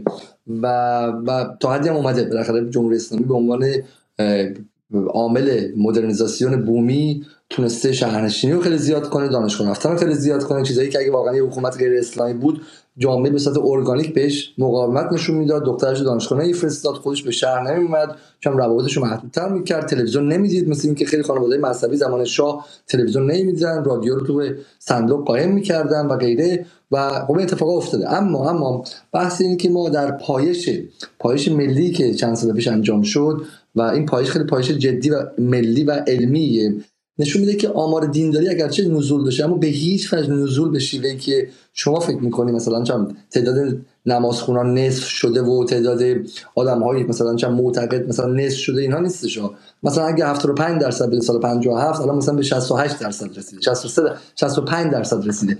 نزولی بوده اما نزولی با مثلا با این درصد با این شیب خیلی خیلی کم. و در واقع مدعیان حالا که جمهوری اسلامی و طرفدارانش معتقدن که این مدرنیزاسیون اگر بدون کارهای ما بود به جای الان بعد نصف شده بود مثلا. خب برای همین از این منظرم دفاع می‌کنم. فقط خواستم بگم که آمار آمار نزولی نشون میده. اما نه به معنی اینکه واقعا چم تو تهران چم الان همه عرق خورن و هیچ مثلا هیئت نمیره و الان ماه ماه درست حق با شما. من سعی می‌کنم حرف شما من سعی می‌کنم حرف شما رو قبول کنم چون کار خودم research ه و اگه واقعا خودم هیچ نمی‌تونم بر اساس data ی خاصی در نظرم ندارم که مثلا بگم دقیقاً 30 درصد دقیقاً 40 درصد. به خاطر همین اگه شما فکر می‌کنی اون research که انجام شده اون population ی که داشتن اون جمعیتی که داشتن درست حرف حرف شما رو قبول می‌کنم کاملا. چون میگم خودم هیچ مثلا چیزی چیزی نیستش که بگم رفرنس بهتون بدم که بر اساس این مثلا جمعیت انجام شده و این میزان و اون تحقیقی که انجام شده مثلا چقدر درست بوده یا چقدر غلط بود واقعا نمی‌تونم بگم. ولی چیزی که برداشت دارم می‌کنم از نسل خودم که مثلا دهه 60 هستم و دهه 60 هستم و چیزی که از خودمون طی اون دوران دیدیم از دبستان و راهنمای دبیرستان و دانشگاه و این تغییراتی که به صورت عمومی ایجاد شد نشون میده روند نزولیه. حالا اینکه 30 درصد بوده یا 60 درصد بوده رو شما بهتر می‌دونید. ولی می‌خوام بدونم که می‌خوام بگم که نتیجه تمام اینا واکنش واکنش مردم نسبت به رفتاری که حکومت انجام داده. به عنوان یک حکومتی که تقریبا فرقی هم با سلسله های پادشاهی قبلش به اون صورت نداشته. شما البته بماند که خیلی راجع به اینکه استیت مثلا تازه تولید شده 44 ساله هستش و اینا هم خیلی برنامه ها گذاشتین و صحبت کردن اینجا هم جاش نیستش. ولی ما خودمون می‌دونیم تو خیلی موارد وضعیتی که جمهوری اسلامی داره فرقی نمی‌کنه که واقعا محمد رضا پهلویش هم تقریبا همین کارو می‌کرد رضا پهلویش هم همین کارو می‌کرد رضا پهلوی رضا خان منظورمه. بری عقبتر تو دوران قاجار هم همین جوری بوده. یعنی حکومت فرمان بوده و فکر می‌کرد که این دفعه هم الان می‌تونه این کارو بکنه و تقریبا دیگه نشده. و چیزی که می‌خوام بگم به دوستانی که خیلی علاقه مندن که بتونن حکوم... مردم رو یه دست کنن بتونن همه رو اون چیزی که دلشون می‌خواد بشه بتونن همه رو بیان تو این تیپی که خودی نخودیش کنن اصلاح طلب اصولگراش کنن. نه اصلا گذشته جامعه ایران به چیزی که من دارم می‌بینم روندش جوری بوده که از این گذر کرده و این دو قطبیه ایجاد دیگه نمیشه یه تیفه شما اینو با یه چیز تیف ببینید و سعی کنین قبولش کنین. یا قبولش می‌کنین به راحتی و خودتون راحت ترین و آرامش دارین. یا قبولتون بهتون قبول به قبولونده میشه. همونجوری که رضا خان نتونست به زور همه رو بیهجاب کنه و همه آدم های با هجابی که بودن و می‌دیدیم و موقع که انگار همون هم اومد انگار همین الان هم همینه. جمهوری اسلامی نتونست همه رو چادر مشکی به زور دهه شست کرد ولی کم کم کم کم میگم به یه بالانسی می‌رسه. و الان هم نگران نباشید. چیز اتفاق خاص نمیفته. یعنی فکر نکنید که اگه صبح هم جمهوری اسلامی قانونی تصویب بشه تو در مجلس جمهوری اسلامی بگن آقا حجاب اجباری دیگر وجود نداره صبح می‌بینی همه تو میدون ونک مثلا با با شورت وایسادن. نه عزیزم این اتفاق نمیفته هنجارهای اجتماعی جلوشو می‌گیره. همینجوری که پدرت میاد در اتاق تو باز می‌کنه مادرت میاد در اتاق تو باز می‌کنه. تو خونه ای که قانون خاصی وجود نداره تو خودت یه خورده جمع و جورتر می‌کنی. فامیل تو مادر بزرگ در این اتفاق تو جامعه هم به یه شکل دیگه ای میفته پس بخواستم بگم نگران نباشین. این قضیه سلبریتی و اینجور چیزا هم که خود سطحش پایین بود به نظر من که در هنرمند و فوتبالیست. چون تو همه جای دنیا هم وجود دارن.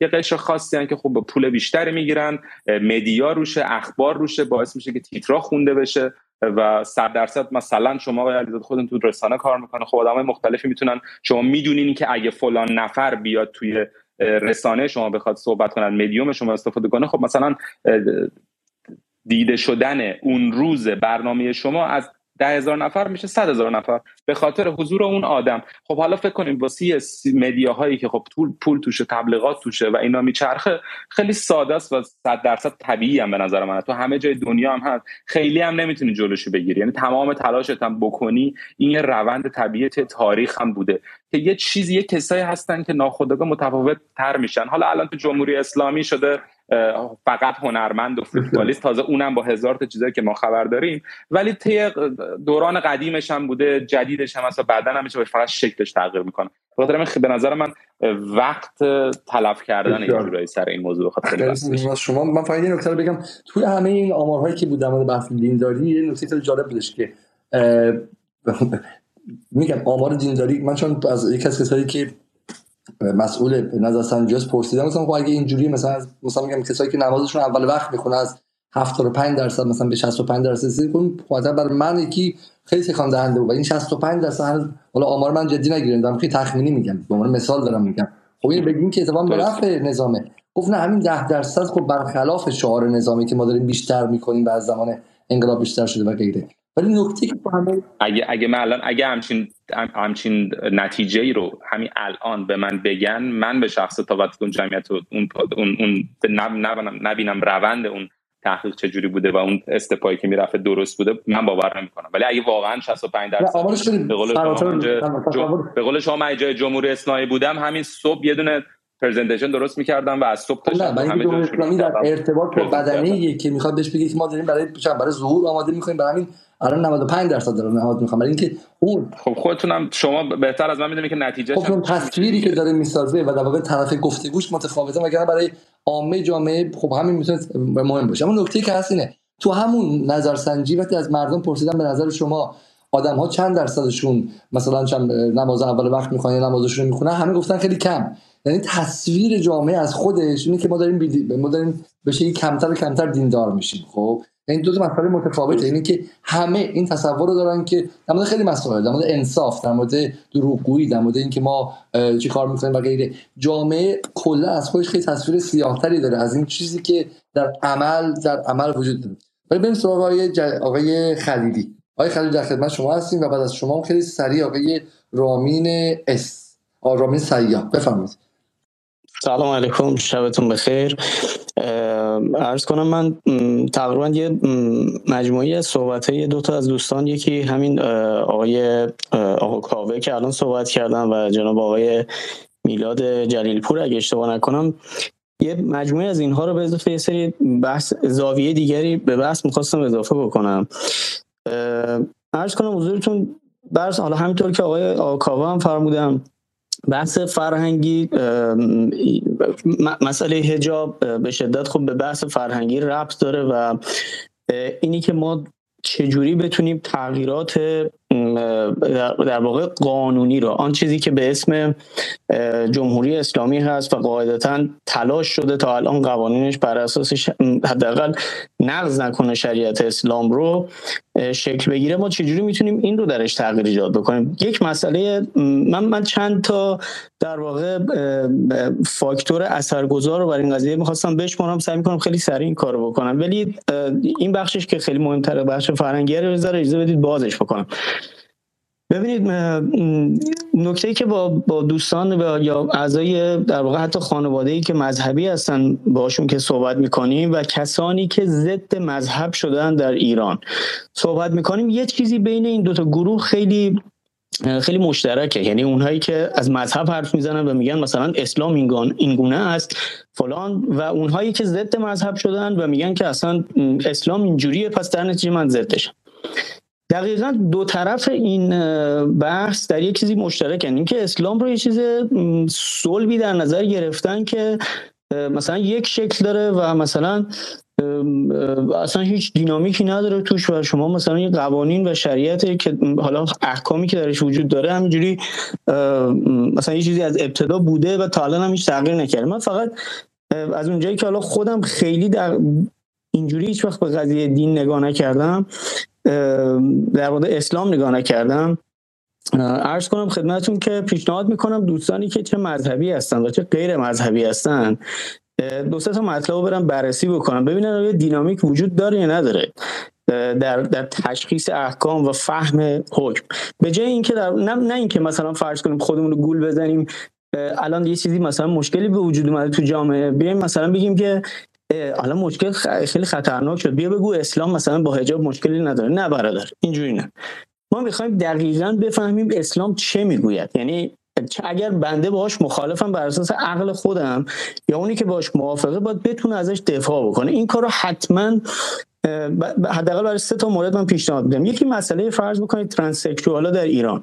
شما کسانی که در ایران در واقع مسئله ترانسکشوالا رو دنبال بکنن در دهه 60 خانم ملک خاتون ملکارا ایشون با هزار تلاش و بدبختی تونست خودش رو برسونه به جماران و با آقای خمینی صحبت کردن مستقیما.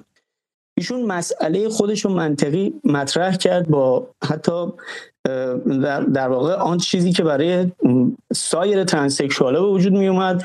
چون ایشون خودش دغدغه مذهبی هم داشت. ببینید نکته اساسی اینجاست. وقتی ایشون دغدغه مذهبی داشت این انگار این background برای ذهنش وجود داشت که من می‌تونم برم دیالوگ بکنم. خب؟ و, و وقتی که این دیالوگ انجام شد در نهایت آقای خمینی آیت الله خمینی موافقت کرد و فهمیدن که آقا مسئله چیه در مورد ترنسکشوالا همونجا فتوای چند خطی رو صادر کردن و به رسمیت شناخته شد و شما نگاه بکنید طبقه مذهبی در ایران چقدر خب به حال تاثیرگذار هستن و اینها اگر شاید همین الان به لحاظ سنتی و فرهنگی شما حتی مذهبی هم نباشی خیلی براتون راحت نباشه درک این داستان. درک یه سری از این از این دست مسائل برای که تو جامعه وجود داره چه همجنسگرایان چه مسئله ترانسکشوال و امثال اینها و حجاب که دیگه اصلا یه چیز به نظر من انقدی انقدی سخت نیست ما بخوایم این رو مثلا نتونیم حلش کنیم با منطق ولی شما نگاه کنید تو بدن غیر مذهبی هم بعضی وقتا این مسئله سنتی اصلا اجازه نمیده به اینها که بتونن یه مقداری ذهنشون رو باز بکنن مسئله دوم بحث ترانسکشوال در ایران زمانی مطرح شد که حالا از ترانسکشوال نیست. واقعا عمل جراحی به تغییر جنسیت بودش در اون لحظه خاص. اما بله. واقع زمانی مطرح شد که تو خود غرب جز تابوها بودش. یعنی حداقل فکر اتفاقی در ایران افتاد. بله. نزدیک 20 سال جلوتر از اتفاقی بود که در آمریکا و انگلیس برای یک گفتگو دربارش اتفاق افتاد. این نکته پس باید بگی پس شما حرف شما اینه که درون اون مکانیزم تولید سیاست و در واقع اسلام حکومتی که از بالا به سال 57 هستش مکانیزم هایی هست که گاهی از وضعیت سنتی داخل خانواده ها یا حتی جوامع غربی جلوتر می‌تونه باشه. درسته؟ کاملا کاملا. و اصلا به صورت عملی یعنی مثال هست. نه اینکه مثلا من دارم فرض یا حدس می‌زنم. نه کاملا نیازی به حدس و گمان نیست. شما کاملا رو زمین برید بررسی بکنید. و مثال دومی که براتون می‌زنم مثلا همین موسیقی. فرض کنیم ما تو همین جامعه خودمون احتمالا هر کدوم از دوستان با دو تا واسطه می‌رسن به خانواده ای که حداقل دورور من تقریبا خیلی از دوستانم با این قضیه روبرو بودن. با, با چند تا واسطه یکی دو تا حتی. بعضی وقتا تو خانواده خودشون به خانواده می‌رسن که حتی تو عروسیشون هم مثلا موزیک ندارن. خب و اینا این بحث ها شما وقتی واردش میشید خب اون وقت حالا توی توی جامعه مذهبی چه کسی در مورد مسئله موسیقی صحبت کرده که مغز این بخش از جامعه رو می‌تونه باز بکنه و اون وقت از اون طرف مغز کیا رو می‌تونه باز بکنه؟ مغز اونایی که ضد مذهب هستن به این به این که مذهب یه چیز صلبیه و مثلا اسلام یه چیز صلبیه و اصلا نمیشه درش وارد شد. کیه؟ در واقع کجا این بحث مطرح شده؟ پیشنهاد می‌کنم کتاب قنا و موسیقی رو توسط یه آدمی که یه مقداری به نظر میاد جایگاه داره تو ایران. مال آقای خامنه ای هستش. حالا دوستان غالبا می‌شناسن آقای خامنه ای رو. ایشون نظرش در مورد موسیقی رو برید بررسی بکنید. بنده اصلا نیازی به واقعیتش نظر آقای خامنه ای نداشتم هیچ وقت. برای فهم با موسیقی زندگی رو می‌کردم.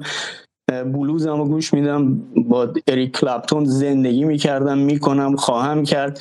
امثال اینها و واقعا نیازی نیست. مثلا الان من تشخیص مثلا الان وایسم یکی به من بگه اشکالی داره نداره. ولی برای اینکه این مسئله رو حل کنم حداقل برای بعضی از دوستانم که راجع این قضیه خیلی رادیکال می‌گفتن اسلام فلان چنان. من مجبور شدم این کتاب آقای خامنه‌ای رو بشینم بخونم. واقعا یه ریویو نسبتا طولانی هم براش سکم آماده کردم. آقا این مسئله حل شده است. آقای خامنه ای کتابش تقریبا می‌تونم بهتون میگم که حداقل برای برای اون بخشی که خیلی ضد مذهب هستن اگر مطالعه بکنه متوجه میشن که اصلا بحث بستر مشترک انقدر وجود داره که اصلا شون اصلا دیگه ایشون بحث حرام بودن و حلال بودن رو کاملا برده وارد مرحله کاملا شخصی کرده. کاملا یعنی الان من برای اینکه وقتی چیز نشه اشتباه حرف ایشون رو نرسونم حرف ایشون می‌خوام بگم. میگن که در واقع اگر اگر که اصلا در مورد اینکه مثلا فرض کنید زنان بخونن اصلا هیچ ارتباطی نداره چه نوع موسیقی باشه چه سازی باشه هیچی نیست. یه بخش کاملا اگر اگر که شما ضد خدا مثلا آن, آن چیزی که ایشون مطرح می‌کنه. ضد خدا نباشه نمی‌دونم فرض کنید. و و اینکه مستقیما شهوترانی ضد اخلاق نه مثلا حتی احتمالا یه زن و شوهری هم ممکنه گوش بدن و با هم دیگه بخوام وارد رابطه عاطفی خاصی هم بشن. اون که بحثی نیست. ولی به صورت ضد اخلاق آن چیزی که ضد مستقل از مذهبه دوستان که اینم باز یه بخشی که باید دوستان مذهبی برن درک بکنن. که اینو باز دوباره از کجا می‌تونن درک بکنن؟ از کسی مثل علامه طباطبایی می‌تونن درک بکنن که ایشون توی در واقع ترجمه قرآن بر اساس تفسیر ایشون شما می‌بینید که نظر علامه طباطبایی با نظر یک کسی مثل کریستوفر هیچنز که به شدت ضد مذهب از ایشون. یکی در مورد مسئله اخلاق.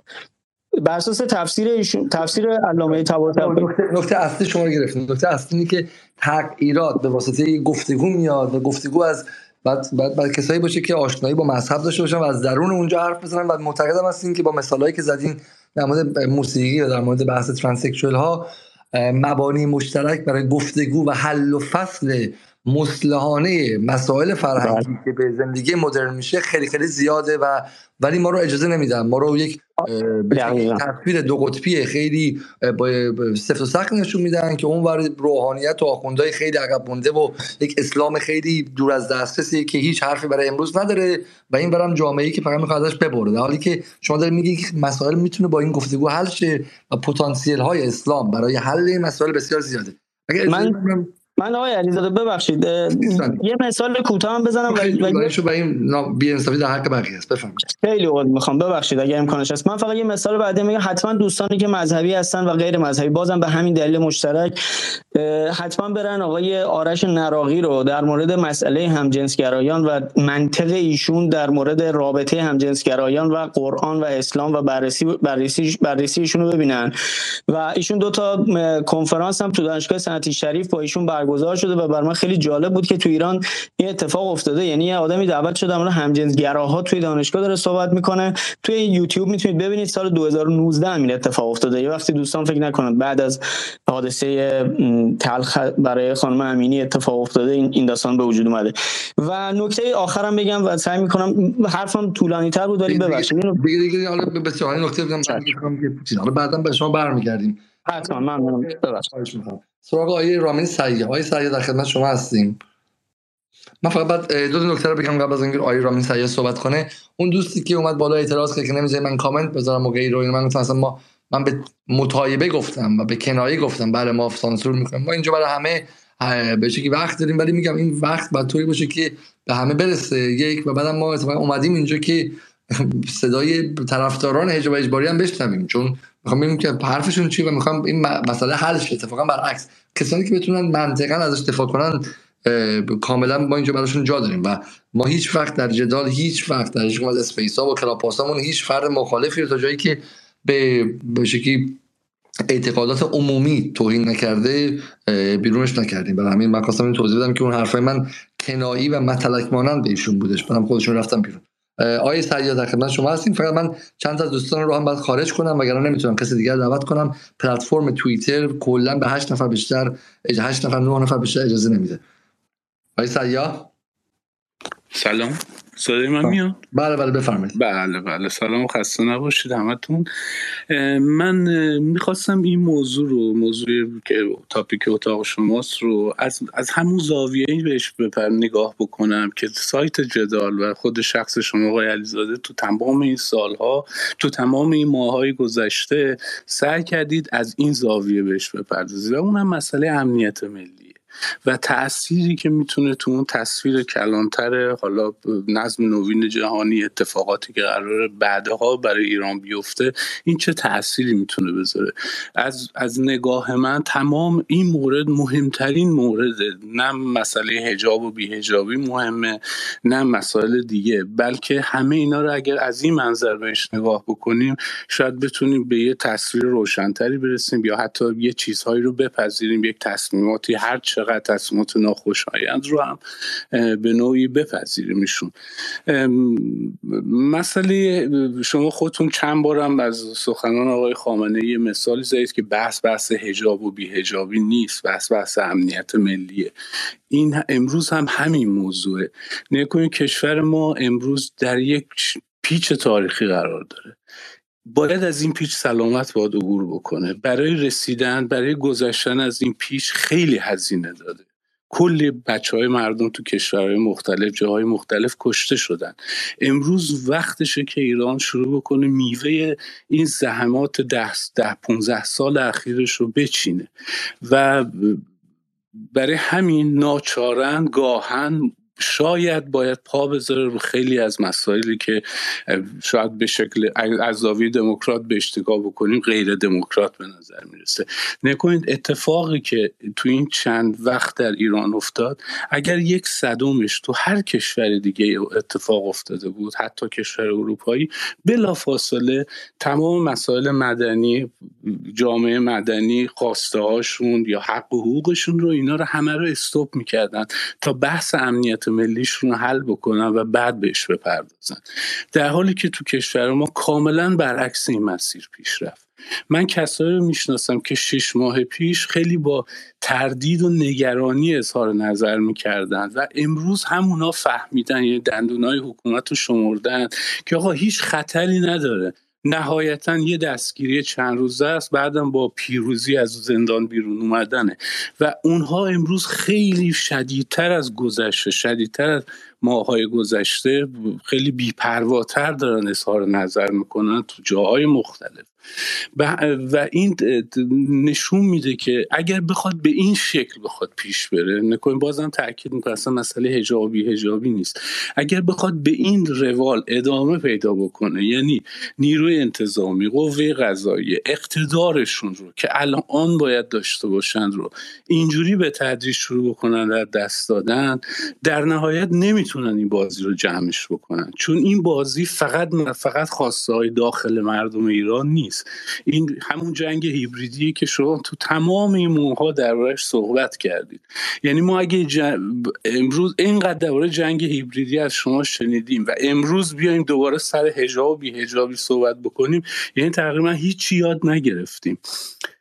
من تو سایت جدالی نکته اصلی گرفتم از شما. خب نکته اصلی تمرکز روی امنیت ملی و اهمیت امنیت ملی. حالا ایده ممکنه بگن که آقای خامنه‌ای در آبان ماه گفتش که الان مسئله هجاب و بیهجابی نیست بلکه امنیت و ناامنیه. خب اون موقع تموم شد. بعدش هم در سخنرانی دیگه گفتن که حالا هجاب که به شکلی یک واجب مسلم شرعی و سیاسی است و به زودی هم خواهد شد و خواهید دید. خب برای همین زمان عوض شده. برای همین الان نظام نگران امنیت ملی نیستش و از نظر امنیتی و تحلیل امنیتی هم به شکلی لیدرهای زن زندگی آزادی دستگیر شدن.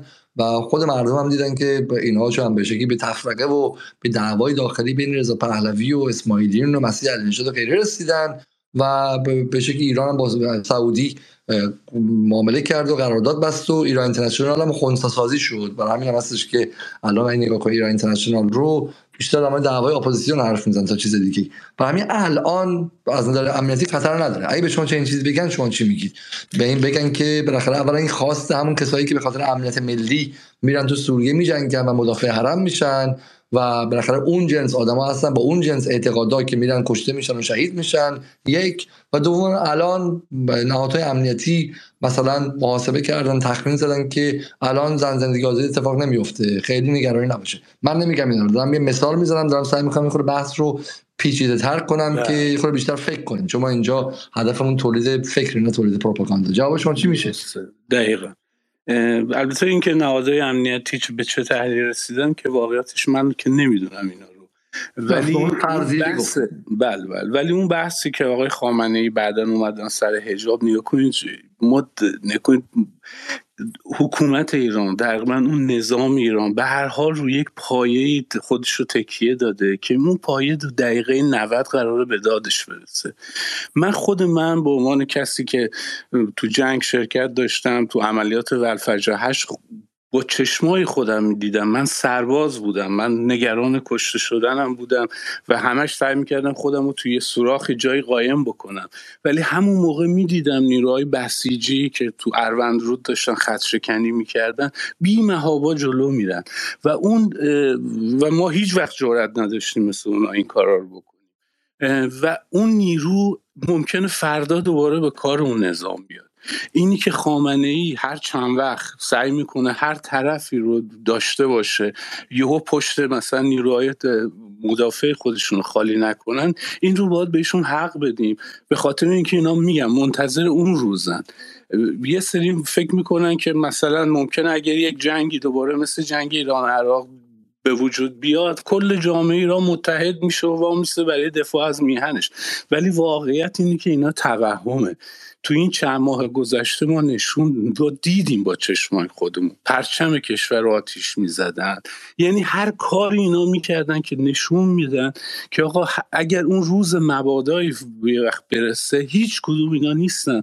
و باز هم همون همون بسیجی همون تعدادی آدمایی که پشت نظام واسطن اونها هن که میان جلو. کمان که تو تمام سوریه تو تمام این سالها عراق اینا بودن تو لبنان اینا بودن که امروز ایران رو به جایی رسوندن که نتیجه چیه نتیجه خب اینها می‌خوان که برگرده من نتیجه گیری من آقای علیزاده یه،, یه فقط یک مقایسه تاریخی خیلی کوتاهه. چون هم اینو تو شکل یک مقاله من نوشتم تو سایت جدالم شما زحمت کشیدید و منتشرش کردید. یه چی میگن؟ مقایسه بود در اتفاقی که توی میدان تیانانمن چین افتاد و درست تو همون شرایط تو شوروی هم گرباچوف اومده بود و داشت یه شکل جدیدی داشت شکل داشت می‌گرفت تو جامعه سوسیالیستی اون دوره. یعنی دو جناح اصلاح طلب یکی تو شوروی یکی دنشیاپینگ توی چین. هر دو به قدرت رسیده بودن و هر دو می‌خواستن ساختار رو عوض بکنن. ولی تو گرباچوف رفتاری تو گرباچوف رفتاری کرد که امروز جمهوری اسلامی داره می‌کنه. یعنی این آزادی واقعا ولنگو بازی که شما در اینترنت می‌بینید حتی در تلویزیون های ایران می‌بینید تو روزنامه های ایران می‌بینید واقعا تکون دهنده است. این آدم یاد دوره همون دوره چی میگن دوره شوروی دهه 80 آخرهای دهه 80 میفته ولی همین تحولات تو چین هم تو اون دوره داشت انجام می‌شد توسط دن شیاپینگ. یعنی این این اصلاحات داشت انجام می‌شد که آخر کشیده شد ماجرا به اعتراضات دانشجوی اومدن تو میدون تیانمن جمع شدن و اعتراضاتشون شدت گرفت ولی اعتراضات سنفیشون بلا فاصله تسلیحاتی شد. بلا فاصله مبانی اساسی اون جامعه رو نشونه گرفته بود. در نهایت بعد از چند ماه مذاکره با اعتصاب کننده با دانشجو در نهایت به درستی حکومت چین تصمیم به سرکوب گرفت. اگر اون سرکوب تو میدون تیانمن انجام نشده بود شاید سرنوشت چین امروز خیلی بدتر از روسیه امروزه. یک کشور تحقیر شده یک کشور متلاشی شده که حتی اون جمهوری هم که از احساس آزادی می‌کنن هم متلاشی شدن. ولی تو چین کاملا خلاف این رفت. و در نهایت نتیجه من اینه که الان امروز اصلا مسئله هجاب بی هجابی به اینا به اینا من برای من حداقل مهم نیست.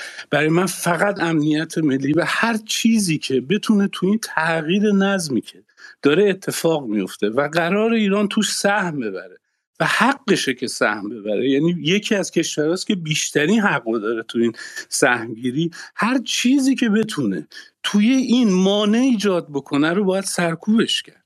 باید جلوش رو گرفت. حالا شما میگید که نمی‌دونم موزش عوض کرده یا لیدرا لیدرا کی بودن؟ یه علی کریمی بود. فردا دوباره یه علی کریمی دیگه پیدا میشه. یعنی خیلی به سادگی اینها پیدا میشن. لیدرها درست میشن. چیزی نیست که شما فکر کنید الان چون اون لیدرها نیستن فردا نمی‌تونن باشن. فردا می‌تونن باشن. خیلی خیلی ساده اینا درست میشه. شما لطفا شما لطفا اگه میشه بریم پایین ولی باشید. ما باز لازم شه میرم بالا. کسی خواست جواب بده به حرفاتون که گفته کنید ولی من این نکته رو بگم. حالا اینکه آقای سیاه به عنوان کسی که داشت توضیح می‌داد که خیلی هم بالا خودش حزب اللهی و به شکلی مذهبی و غیرم نمی‌دونه. اما اما معتقده که الان چون بحث امنیت ملی اصلا مهمتره این سرکوب هم باید انجام شه حالا این ببخشید آقای یه نکته خیلی کوچک می‌خواد بگم. من تو عمرم هیچ وقت مذهبی نبودم. من حتی یه روکت نماز نخوندم. حتی اصلا بلد نیستم نماز بخونم یعنی اصلا هیچ اعتقاد مذهبی ندارم. از من برای مخاطب. و با این حال معتقدن که به این سرکوب انجام شه و با ممکنه محکم انجام شه چون سرنوشت ایران هستش. حالا سوالی که مطرح میشه تو همینه. اینه که حالا برای سرکوب هم خب سرکوب میشه با تانک انجام داد. میشه مثل انگلیس. با پنبه انجام داد. خب طوری که نهادهای حقوق بشر هم به شکلی اصلا نتونن رد پا پیدا کنن. بحث سرکوب اتفاقا بحث این که همه حکومت ها سرکوب می‌کنن. اصلا اصلا قدرت به اساس سرکوبه. یه پدر و مادر بچهشون رو سرکوب می‌کنن تا اینکه اون بزرگ شه.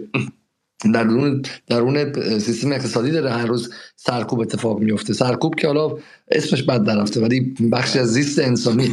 مهم اینه که اون سرکوب چگونه انجام میشه و به ضد خودش بدل میشه نه. یه موقع است که شاه در 17 17 شهریور سال 57 سرکوب انجام میده. سرکوبی که به ضد خودش بدل میشه باعث میشه که اتفاقا افراد اراده مقاومت پیدا کنن اراده جنگیدن علیش پیدا کنن و 500 هزار نفر هم که تا حالا از سیاسی بودن میترسیدن به خاطر نفرتشون از کشتار شاه پی کشته شدن خودشون به تن بمالن و بیان توی اونجا. و همین سرکوب خیلی شمشیر حساسیه. و این در نصیحتی که شما می‌کنید یه مقدار باید محتاطانه تر بخونید درسته؟ دقیقا همینطوره. من حالا یه ذره بالا گرفتم در حقیقت که شما بیاریدش پایین. ولی خیلی وضع لنگ و بازه. یعنی اصلا به طور وحشتناکی. من صبح به صبح روزنامه های ایران رو شروع می‌کنم به خوندن اصلا تنم میلرزه. اصلا مسئله الان هجاب اصلا زیاد من بهش فکر نمی‌کنم. ولی واقعیتش اینه که این ولنگ و واضح بی حد و حصری که تو داخل نه من, من متوجه صحبت من نشد من دارم میگم که این پیشنهاد و نصیحتی که شما به جمهوری اسلامی بله. کردید می‌تونه خطرناک باشه و عواقبی هم داشته باشه. آیا از این از این موضوع مطلع هستید؟ بله می‌تونه داشته باشه. بسیار خوب. حالا حداقل روی متوافق کنیم. بریم سراغ آقای امیرحسین جعفری. آقای جعفری سلام. سلام صدای من هست؟ بله صدا شما هستش. ببخشید. خب. آقای جعفری شما یک روحانی هستین و احتمالا بخش از این بحث ها در حجاب و غیره هم دیدین. ولی به عنوان کسی که فکر از شاگردان درس خارج آقای خامنه ای هم بودید که نگاه شما چیه؟ آقای خامنه ای هم موازهی گرفتش که اولش گفتش که بحث امنیت ملی بعد گفتش که بالاخره حجاب باید برگرده و این دو هفته گذشته از این ده روز گذشته رو شما اصلا مهم می‌بینی؟ فکر می‌کنی که التهابی توی جامعه اتفاق افتاده یا نه؟ به اینا بخشش بازی رسانه‌ای و اصلا دغدغه مردم نیستش و افکار عمومی جای دیگه است یا اینکه نه؟ نگاه در مورد کل وضعیت چطوره؟ بسم الله الرحمن الرحیم. من بحثم صحبت رو اینجا شروع می‌کنم. که ما تو راجع بحث هجاب ما یه تو شرایط الان یه شرایطی رو داریم یه تجربه ای رو کسب کردیم که قبل پارسال این موقع نداشتیم این تجربه رو. و اونم این بود که ما نزدیک حالا به چند ماه هشت نه ماه تقریبا قانون هجاب رو داشتیم بدون زمانت اجراش. یعنی یه قانونی بود که زمانت اجرایی نداشت. یعنی کسی اگر انجام نمی‌داد برخوردی باش صورت نمی گرفت جریمه باش براش نمی اومد خلاصه یعنی هیچ زمانتی نبود برای اجراش. و این برای ما دو تا به نظر من من خودم نگاه می‌کنم دو تا تجربه برای خود من داشت. یکی اینکه این خیلی از خانمایی که ما قبل از این حالا عنوان بد هجاب یا کم هجاب اینا بهشون می‌دادیم اینا با با اینکه این قانون زمانت اجرا نداشت اما همچنان اون میزان پوشششون رو حفظ کردن. یعنی حتی اگر اونو حفظ می‌کردن کسی باشون کاری نداشت ولی اونو حفظ کردن. خب این یه تجربه جالبی بود که حالا میشه ازش نتایج گرفت. یه تجربه دیگه هم این که خیلی از اونهایی که می‌خوان هجاب رو رعایت نکنن به بحث برداشتن روسری و اینها کفایت نمی‌کنن. یعنی میرن به برهنگی و بدن نمایی و اینها خلاصه می‌رسه. اون الان مثلا تو این شیش ماه ما زیاد دیدیم یا تو این نه ماه. حالا من به واسطه اینکه خونه خودمون پایین شهره ولی به واسطه اینکه یکی از اقوام بالا شهرن خیلی زیاد میرم بالا میام. اون قسمت بالا شهر خب ما یه صحنه های برهنگی های عجیب غریبی می‌دیدیم ما اینها. و این نشون دهنده این که خیلی ها وقتی میگن آقا این قانون رو شما اگر بردار میدارید نترسید. خود جامعه عرف خودش رو تنظیم می‌کنه. همین یه آقای فکر کنم آقای کاوه بود دو سه تا قبل از من صحبت کرد. گفتن اگر حجاب رو مثلا شما رها بکنید اینطور نیست که از فردا مثلا تو میدون و همه بیان حالا برهنه باشن. ولی عملا دیدیم این اتفاق افتاد. و این من این این تجربه احساس می‌کنم به اون مسئولین که تصمیم گیر هستن این پیام و این سیگنال داده که آقا ما اگر سطح دعوا رو و تنازع رو روی همون روسری نگه نداریم دیگه نمی‌تونیم بعدش بیایم بگیم کجا. بعدش دوباره سرمون بخوایم دعوا کنیم فلان کنیم. این جای خیلی جای خوبیه که آقا ما همین در سطح این که آقا روسری سرتون باشه سطح دعوا رو همینجا نگه داریم. و به واسطه اینه که الان تصمیم گرفتن که یه مقداری بیان یه مقدار جدیتر بخوان با این قضیه برخورد بکنن و به همون هم کفایت می‌کنن دیگه. میگم روسری خب، باشه. اتفاقا فیلمی که در وحله اول بودش از کدوم خیابون بود در شما من نمی‌دونم در پارکی بودش. اتفاقا به خانمایی داشت اختار می‌داد که فقط روسری سرشون نبود یعنی بدن نمایی و به شکلی دامن کوتاه و غیره نبودش. موشون بیرون بود.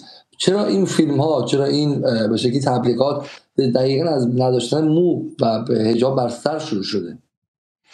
خب دقیقا همینو گفتم دیگه. یعنی یعنی اگر دقیقا متوجه شدن آقا شما اگر اون از این سطح بخوای عبور بکنی دیگه بعد نمی‌تونی سر برهنگی وایسی. یعنی تو روسری رو بگیر بعد دیگه حالا به طریق اولا برهنگی تا یه مقداری کنترل میشه. تا یه مقداری میگن آقا خوبی گفتیم شما. بسیار ولی الان خودتون چی فکر می‌کنید واقعا نظام من...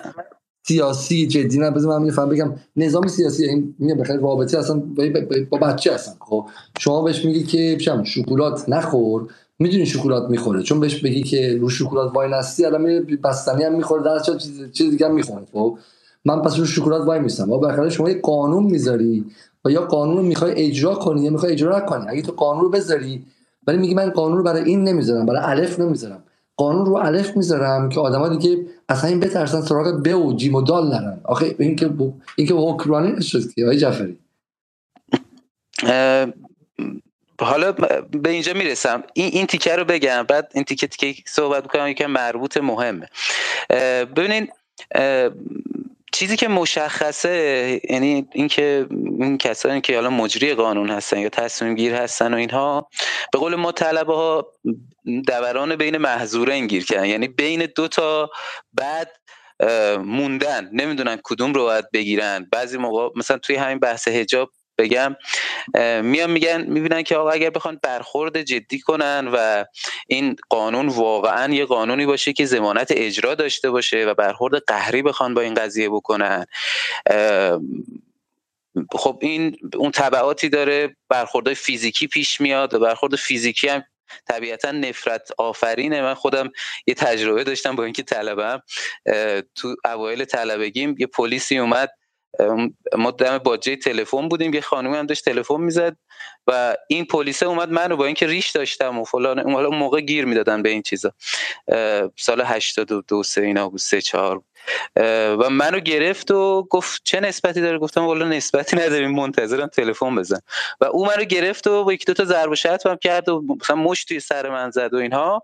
و بعد من خودم این تجربه هیچ موقع از ذهنم پاک نشد و بعد همون موقع یادم پایین تا بالا رو همه رو فش می‌دادم می‌گفتم یعنی چی آخه؟ چرا مثلا؟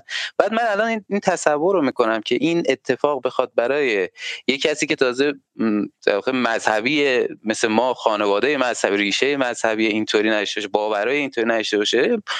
مثلا اونم دختر باشه به خصوص. معمولی این دیگه این نفرت هیچ موقع ازش نمیره از ذهنش بیرون و این نفرت همیشه باقی میمونه باش و این قطعا این برخورد فیزیکی رو اینا متوجه شدن که خب این نفرت رو نمی‌تونن ایجاد کنن. از اون برم میگن خب ما چیکار کنیم؟ اگر برخورد نکنیم این مجبور باشیم فقط بیایم با دوربین یه فیلمی بگیریم و بعد پلی... اون دختر خانم هم بیا هر کس دیگه بیاد شروع کنه برای پلیس شاخشونه کشیدن. مثل این فیلم هایی که الان اومده.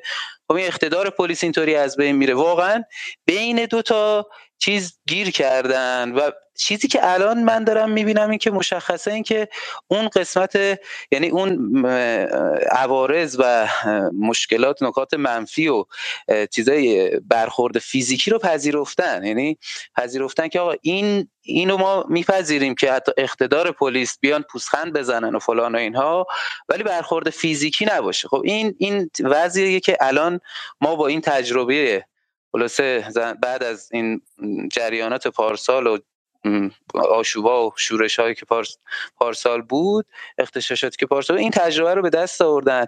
و یه یه نکته دیگه هم بگم بعد برم سوال صحبت شما. نکته دیگه این که خب این راجع این صورت بندی که شما اول گفتید برخوردی که با دختر پسرایی که حالا مثلا میان تو فضای مجازی شاخشونه می‌کشن ادبیاتی که ادم ادبیات توی گونی کردن رفت و گونی فلانی اینها. و این این ادبیات رو من به عنوان کسی که قانون حجاب رو واقعا بهش معتقدم که باید وجود داشته باشه اینها و میگم چرا ولی این ادبیات ادبیاتی که نفرت بیافرینه. یعنی پلیس خودش قبول کرده اقتدارش زیر سوال بره و لبخند بزنه فقط با یه دوربین. اما یه کسایی توی فضای مجازی از این ادبیات استفاده می‌کنن. ادبیات که دقیقا خود کسانی که اون بالا نشستن دارن متوجه شدن که آقا این نفرت آفرینه این به نفع منافع ملی نیست. اینو متوجه شدن ولی میاد پایین یه عده تو فضای مجازی اصل قضیه اون نمودی که داره اون کسی که اون فیلمو می‌گیره صدا رو edit می‌کنه. اون تدوینی که درست می‌کنه تدوین مخوفی که درست می‌کنه یک چیز به شدت نفرت آفرین و متضاد با منافع ملیه به نظر من. و چیزی که دارم می‌بینم. یعنی اینا می‌خوان اقتدار رو نشون بدن حاضر میشن پلیس پلیس پذیرفته اقتدار شکسته ولی اینا نه. اینا مثلا اون ادبیات رو به کار می‌برن. و این واقعا به نظر کار اشتباهی حتی میگه اون سطح رو پلیس پذیرفته که اقتدارش با این همه محضوری که وجود داره با این همه چیز منفی که وجود داره او پذیرفته ولی این کوتاه نمیاد. که این شکست اقتدار پلیس آگاهانه است. یعنی این نیستش که از روی اجبار و اقتضاعه ولی بین واقع دو تا شر مختلف ترجیح میده که پلیس اقتدار شکسته بشه و همون حرفایی که من اول برنامه زدم شما احتمالا نبودی. ولی ولی کار به خشونت در واقع و و به برخورد فیزیکی با شهروندان نرسه. درسته؟ دقیقا. یعنی قشنگ مشخصه دیگه. یعنی چیزی که خب، روال قبل پس ما اینجا در واقع اتفاقاتی که از دل بخشی از بدن میاد رو داریم به, نز... به... به حساب نظام و تصمیم گیران عالی مقامش داریم می‌زنیم عالی مرتبهش داریم می‌زنیم خب شما داریم که مثلا این اون ویدیوها و اونها مال نظام نیسته و نه به عنوان رفتار جمهوری اسلامی دیده بشه. درست فهمیدم من؟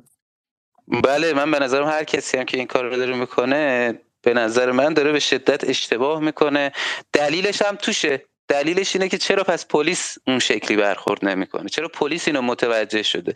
چرا پلیس حاضر این هزینه سنگینه شکست اقتدارشه؟ جلوی دختری که بیاد به یه پلیسی که باید تو خارج از کشور بود کسی اینطوری باش برخورد می‌کرد قطعا یه برخورد سنگین می‌شد باهاش از طرف پلیس. اینو پذیرفته این هزینه رو داره میده ولی شاخشونه کشیدن این توی فضای مجازی و توی این فضای رسانه ای دقیقا کار اونم خراب می‌کنه. یعنی ما از دو جا می‌خوریم. ما هم از این که اقتدار رو خلاصه داریم از دست میدیم داریم می‌خوریم. همین که ایجاد نفرت به وجود میاد و اینها. یه حالا اگه شما سوال من یه مطلب دیگه هم اضافه کنم. این دیگه آخرین مطلب من باشه. طولانی شد. شبای محرم هم هست. ما از بالای منبر اومدیم. عادت داریم طولانی صحبت کنیم. خدمت شما ارز کنم که مطلب بعدی این که ببینید این بحث راجع اصل قانون حجاب و اینها من یه نکته خیلی کوتاه بگم. این مطلبی که میگن آقا این فرهنگ ایرانی اسلامی که وجود داره خودش میاد و تنظیم می‌کنه. بالاخره این باید این هیچ اجباری هیچ قانونی چیزی وجود نداشته باشه. اینا خودشون تنظیم می‌کنن. مردم خودشون به هم دیگه تا یه حدی تذکر میدن. فلان و اینها. این هم به تجربه این اتفاقات چند ماه اخیر نشون داده شد که این اتفاق نمیفته کما اینکه خیلی از کسایی که من خودم می‌شناسم و طرفداری همدلی حداقل می‌کردن از این ماجرا. همین الان یه مقدار ترسیدن خانوم هایی که ترسیدن از این حد برهنگی و اینها چون اینا مجبور میشن تو رقابت بیفتن با اونهایی که خلاصه این تیپا رو می‌زنن و اینها. اینا خودشون یه مقداری برای حفظ خانوادهشون یه مقداری دچار چیز شدن. کسایی که این صحبت رو می‌کنن ببین من یه نکته ای دارم راجع این موضوع. موضوع. و اونم اینه که این فرهنگ احتیاجی به، یه احتیاج به حمایت و نگهداری و محافظت داره. چرا؟ چون این فرهنگ رو ما یه گیاهی در نظر یه گلی در نظر بگیریم. توی گلدونی این گلدونه توی شرایط نرمال معمولی رشد نمی‌کنه. این توی شرایطی داره رشد می‌کنه که بارون هست برف هست یه آدمی هست که بیاد پاشو بذاره روش. یعنی تو شرایط نرمال اگه بود من قبول می‌کنم ولی وقتی این حجم از تهاجم تهاجمه وجود داره و این حجم از آرامی و ناملایمتی نسبت به این فرهنگ ایرانی اسلامی وجود داره این احتیاج به یک نگهداری حداقلی داره. یعنی درسته خیلی هم میگن که آقا حجابی که الان خانوما دارن و به عنوان حامی جمهوری اسلامی دیده میشن حتی با یه شال رو سرشون و با ساپورتشون و فلان و این هم که شالشون رو ننداختن. حامی جمهوری اسلامی حساب میشن همینا مثلا سال 80 مثلا شاید ضد انقلاب مثلا بهشون برچسب داده میشه درسته که این رونده وجود داره این اتفاق وجود داره. اون همون حرفی که شما زدین یعنی اگر این حمایت وجود نداشته این نگهداریه وجود نداشته باشه نمی بود چیزی چیزی الان نمیمونده این فرهنگ ایرانی اسلامیه. چون شما نگاه می‌کنید این سطح عظیم از هزینه رسانه ای که میشه این سطح عظیم از حمله ای که وجود داره به جوونا نوجوانا و فلان اینا این چیزی ازش نمیمونده این فرهنگه لذا اینکه ما همینطور که تو اقتصاد حالا قبلا هم مطرح شده اقتصاد همونقدر که وحشیه و اقتصاد غرب وحشیه میاد همه ثروت و قدرت و اینا میاد همه چی با خودش می‌کنه می‌بره. و این اقتصاد احتیاج به یک حمایتی داره احتیاج به این داره که آقا اون چیزی که از غرب داره میاد اینو آشو با جاش نبره. این سیله که داره میاد می‌کنه می‌بره. بذر و جوونه و ساقه و ریشه و همه رو هم می‌کنه می‌بره. این احتیاج داره یه دیواری جلوش باشه که حداقل اینو یه مقدار حمایت کنه. همونطور که تو اقتصاد وجود داشته باشه تو فرهنگ هم باید وجود داشته ولی در مقابل شما یه نگاه دیگه هستش که عوض می‌خوام واقعا از همه شما. من فقط برنامه باید یواش کوتاه کنیم چون که صدای من در حال در حال ناپدید شدن ولی یه نگاه دیگه هستش که میگه نحوه برخوردی که درباره مسائل فرهنگی در این سالها بوده. چون یک توی خشونت آمیز داشته در طرف مقابل یک مقاومت و یک واکنش هم به وجود آورد. یعنی اگر مثلا سیر نزولی بحث پوشش مثلا ده در پنج درجه بود در یک جامعه که در مدرن شدن و شهرنشین شدن و در ارتباطات جهانی و غیره است حال در ایران 20 درجه است به خاطر اینکه 24 تا ماهواره بالا سرش سوارن و هزینه میشه با غیر و اینها. ولی وقتی که شما پلیس تو خیابون میاد و طرف رو می‌گیره تحقیر می‌کنه روزانه منظرم الان نیست منظرم به صورت سیستماتیک از دهه هفتاد به بعده. این عمل سرعت تغییر طرف مقابل رو بیشتر می‌کنه و شما داری طرف مقابل رو هول میدی به سمت مسیح نجات ها به سمت بی بی سی ها. در واقع این خطر هم هستش. قبول نداریم که وضعیتی ما در مورد حجاب امروز داریم و در مورد پوشش امروز داریم در فرهنگی امروز داریم و این سنت زدایی یه بخشش هم واکنش به سیاست های دستوری و اجباری به شکلی فرهنگی که از طرف نظام حکومتی اومده. قطعا این کش سلیقه ها و برخورده من خودم یه تغییری که تو نگرشم ایجاد شد همین بود. من اون موقع شاید معتقد بودم به هر ضرب و زوری باید این حفظ بشه. ولی چیزی که به نظرم خیر هم شد برای نظام جمهوری اسلامی این بود که امثال مثلا خود من متوجه این شدیم که آقا نوع مواجهه دقیقا هم چیزی که یه بار شما چند بار تو صحبتتون گفتین که این قدرت باید یه قدرت اعمال قدرت باید یه قدرت نرمی باشه نامحسوس باشه قدرت سخت نباشه اینکه مثلا طرف رو دستش بگیری ببری اینطوری نباشه. یه طوری باشه اصلا طرف متوجه نشه که الان داره کنترل میشه. چیزیه که حالا ممکنه حالا من که خیلی چیز تجربه غرب و اینا رو ندارم ولی احساس می‌کنم که یه مقداری که در واقع شناخت دارم و اینها و بررسی می‌کنم می‌بینم خیلی چیزا اونجا هست. به صورت نامحسوس داره اجرا میشه رعایت میشه قدر اعمال قدرت میشه. اما اون کسی که داره در اعمال قدرت روش انجام می‌گیره احساس اینو نمی‌کنه که وای داره چه زوری رو من میاد چه فشاری داره رو من میاد چه ظلمی داره به من میشه چه مثلا تحمیلی داره رو من میشه. خب اینو من میپذیرم که اگر راههایی رو زودتر ما مثلا می‌شد بشینن فکر کنن که چطوری ما این قانون رو یعنی زمانت اجرای این قانون کمترین عوارض داشته باشه. کمترین برخورد داشته باشه. یه مقدمه ای رو پذیرفته بشه. نظرم شما خودتون تو صحبتتون گفتیم مقدمه این که تو گونی کردن که آسانترین راهه ممکنه که با دوامترین راه و بهترین راه در برخورد با مسائل فرهنگی نباشه. درست میگم؟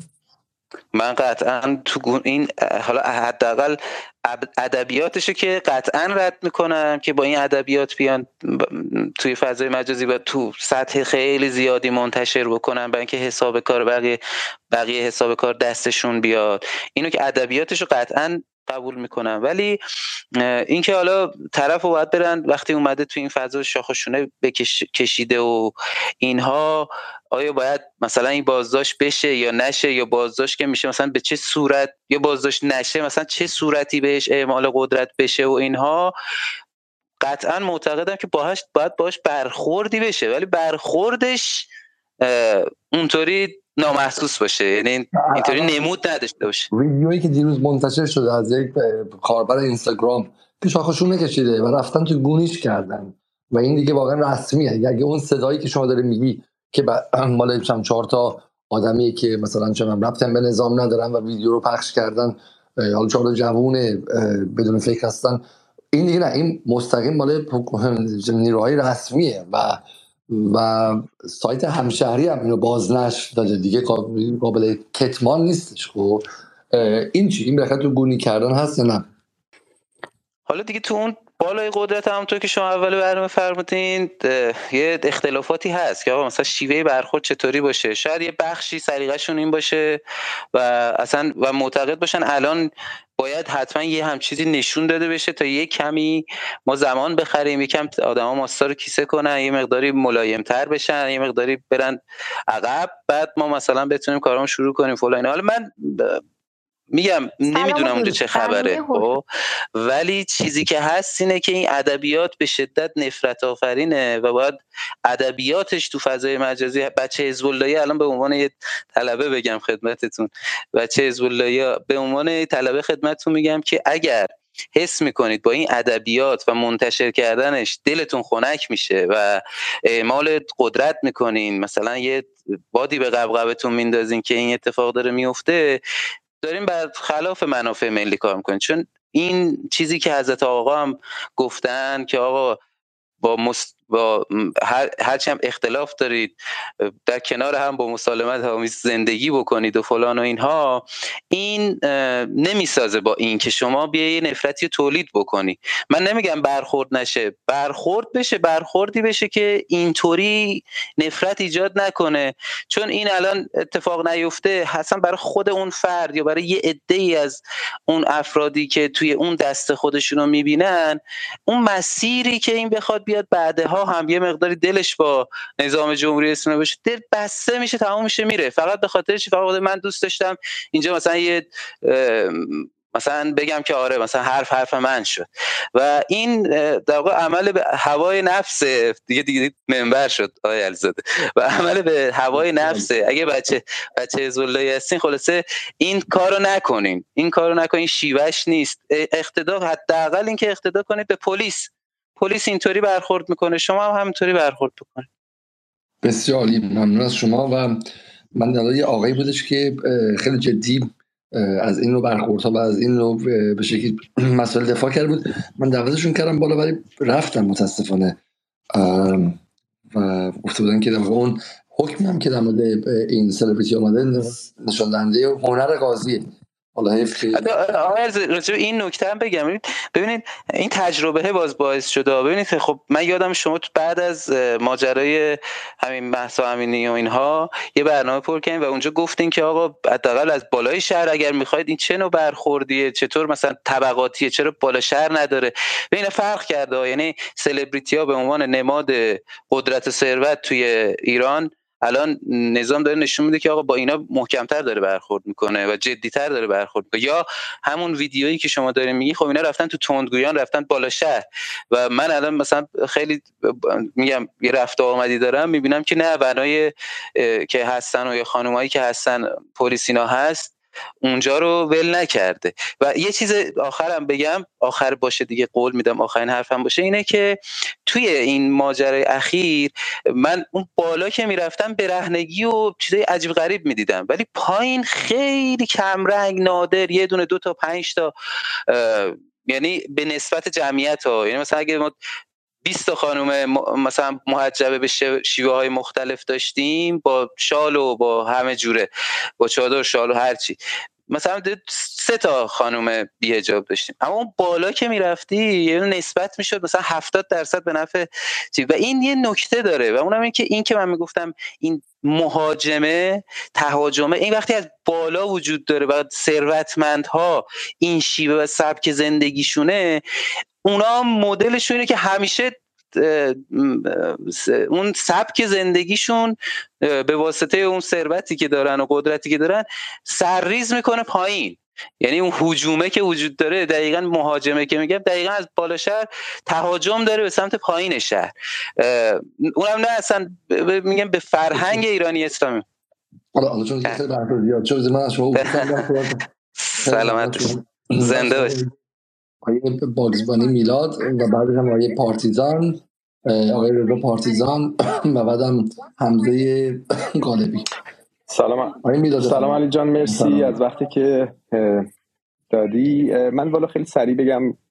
به نظر من مشکل هجاب اصلا تو جامعه ایران مشکل نیست. این همونجوری که بارها توی جدال خودتون اشاره کردین این یه نقطه شد که همون پلنی شد که کشورهای غربی با اون نیروهای درون کشور که جنگ قدرتی در جریان و اونها هم یه پلتفرمی شدن برای اون برنامه‌ای که غربی ها داشتن برای ایران برای تضعیف حکومت تونستن روش سوار بشن. مشکل اصلی همونطوری که همیشه بوده مشکل اقتصادیه. ولی خب برای همین من مرتبط با موضوع اتاقتون. به نظر من این, مش... این تمام این شلوغی ها و این مشکل هجاب یه چیز نماده. یعنی این یه جوری میگن پرچمه. هر کی وقتی این پرچم بیفته این نشون میده که کدوم طرف برده. برای همین جمهوری اسلامی تا وقتی که این جنگ نمادین وجود داره باید این نیروی سرکوب بیهجابی رو حتی شده نمادین حفظ کنه. برای اینکه شما اگه پرچم رو بندازین یعنی اینکه باختین. یعنی حتی شده یه جا مثلا سه تا جا تو تهران باشه خیلی همه جا نباشه. ولی این اینو نشون بده که عقب نشینی نکرده.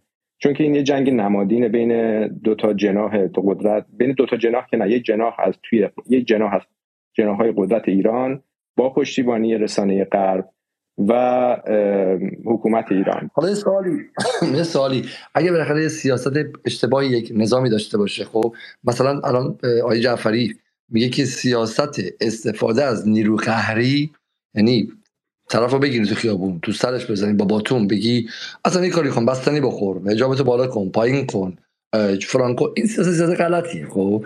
حالا این چون سیاست غلط چون اشتباها پرچم شده و حولش هم اقتصاد سیاسی را افتاده نهادها پول گرفتن بودجه گرفتن. الان باید نظام به این پرچم بچسبه. آیا یه نظام خردمندی که منعطفه و می‌تونه تحرک داشته باشه؟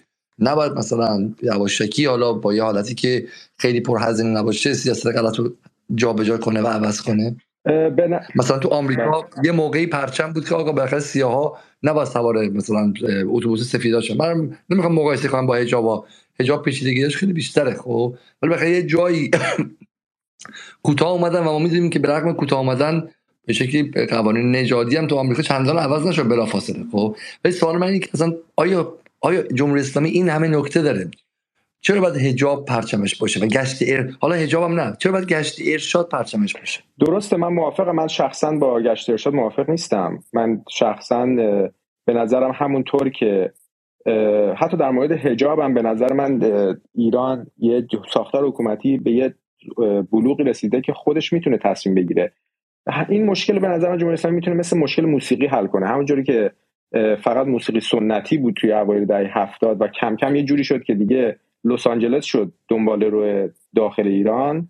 فکر می‌کنم این مشکل هم یه راه حل فرهنگی همونطور مثل موسیقی داره تو ایران که خود حکومت با توجه به و جامعه ایران و با اون استعدادایی که توی خود ایران هست باید بهش این نتیجه برسن که چطور این مشکل حل کنن.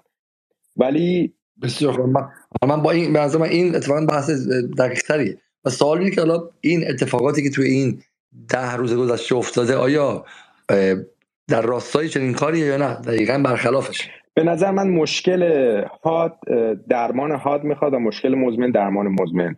مشکل حاد شروعی های سه چهار ماه این سال اخیر بود.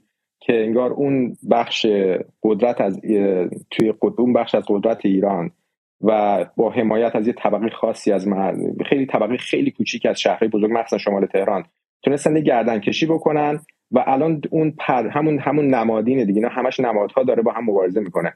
توی ذهن مردم و توی ذهن اون هستی سخت حامیان حکومت سوال ایجاد شده و حکومت مجبور به صورت حاد یه جواب برای اونها داشته باشه. من فکر می‌کنم این قضای چند روز اخیر حکومت فقط می‌خواد به اون قسمت یه جواب به اونا بده که بگه من شما رو یعنی من یه جوری بهشون بگه که اکنالج کنه اونا رو. اونا رو به رسمیت بشناسه. بله. فکر کنم برای این یه جواب حاد برای اون مشکل حاده. ولی خود حکومت هم فهمیده که باید برای این مشکل یه راه حل طولانی مدت پیدا کنه. یه, یه مثال یه چیزی دیگه از این برای مشکلات اقتصادی که میگم شما اگه در این حکم هایی که بعد از این شروعی ها اومد نگاه کنید مثلا سر لیدرهای این آشوب ها مثلا یه حکم زندان 5 سال گرفتن ولی اون کسایی که روی زمین بودن و از طرف همون آشوبگرا و در اونها می‌تونیم ببینید کسایی که فقیر بودن حکمای طولانی مدت گرفتن حتی اعدام شدن. کسایی که یه مقدار از لحاظ اقتصادی برخوردارتر بودن حکمای زندان گرفتن یا حکمشون رفته توی حالتی که اصلا معلوم نیست که به محاق رفته. یعنی میگم که این مشکلات اقتصادی مش... یعنی در غیر اسلامی ترین مشکل جمهوری اسلامی اقتصادشه که با یه اقتصاد نئولیبرالی باعث شده که تمام شون تمام حکومت حتی شون فرهنگیش هم تحت تاثیر قرار بگیره. که خیلی ممنون خیلی خیلی ممنون. آیه رضا پارتیزان. فقط من از آیه پارتیزان خواهش کنم که لطفا بدون یعنی خودتون از لینک نذارین در صفحه. برای اینکه وقتی لینک من مربوط باشه به چیزی که ما داریم سعی می‌کنیم که به جریان بدیم. در خدمت شما هستیم. من چون در رابطه با بحثتون بود من گذاشتم. عذرخواهی می‌کنم. درود بر شما دوستان گرامی. من نسل انقلاب و جبهه هستم. به صراحت لحشه تو توییتر مشهور هستم. ما 44 ساله وقتی میگیم مرگ بر آمریکا یعنی مرگ بر دلارش مرگ بر تهاجم فرهنگیش مرگ بر تمام داعشش در بر تروریسمش بر همه اینا هست. من تا محقق نشده. من می‌خوام یه بحث رو کاملتر بگم. ببین امنیت و منافع ملی و تمامیت ارزی کشور خط قرمز همه ماست. یعنی هممون به این ظاهرا اعتقاد داریم. ولی خب تو توییتر توییتر فارسی فضا بسیار آلوده است و فاسده متاسفانه. هر کسی پروپاگاندای خودش داره.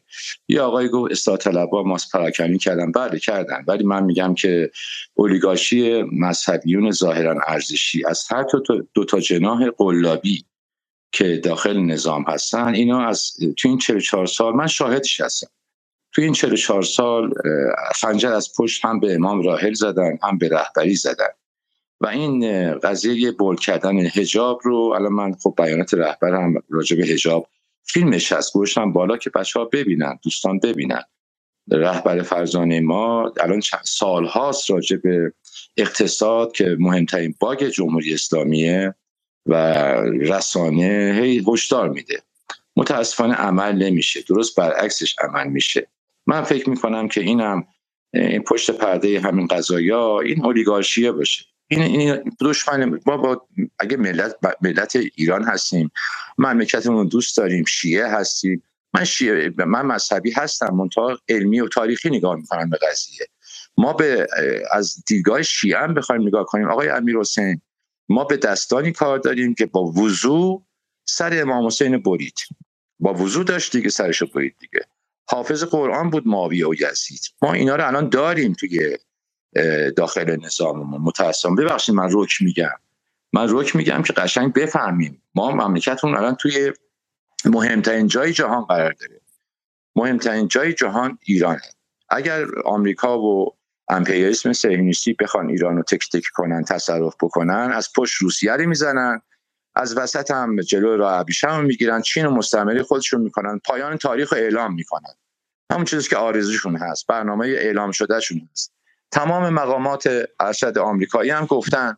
گفتن ما به اون به اصطلاح اصلاح طلبا و نفوذیونی که توی داخل جمهوری اسلامی داریم حساب می‌کنیم. قشنگ گفته. هیلاری گفته نتانیاهو گفته. اینا رو باید بابا یه خود دوزار بدیم گوگل اینا رو نگاه کنیم. آگاه بشیم. یک دام دشمن نیفتیم. ما باید دوست دشمن خودمون بشناسیم. تازگی های خیلی جالبه.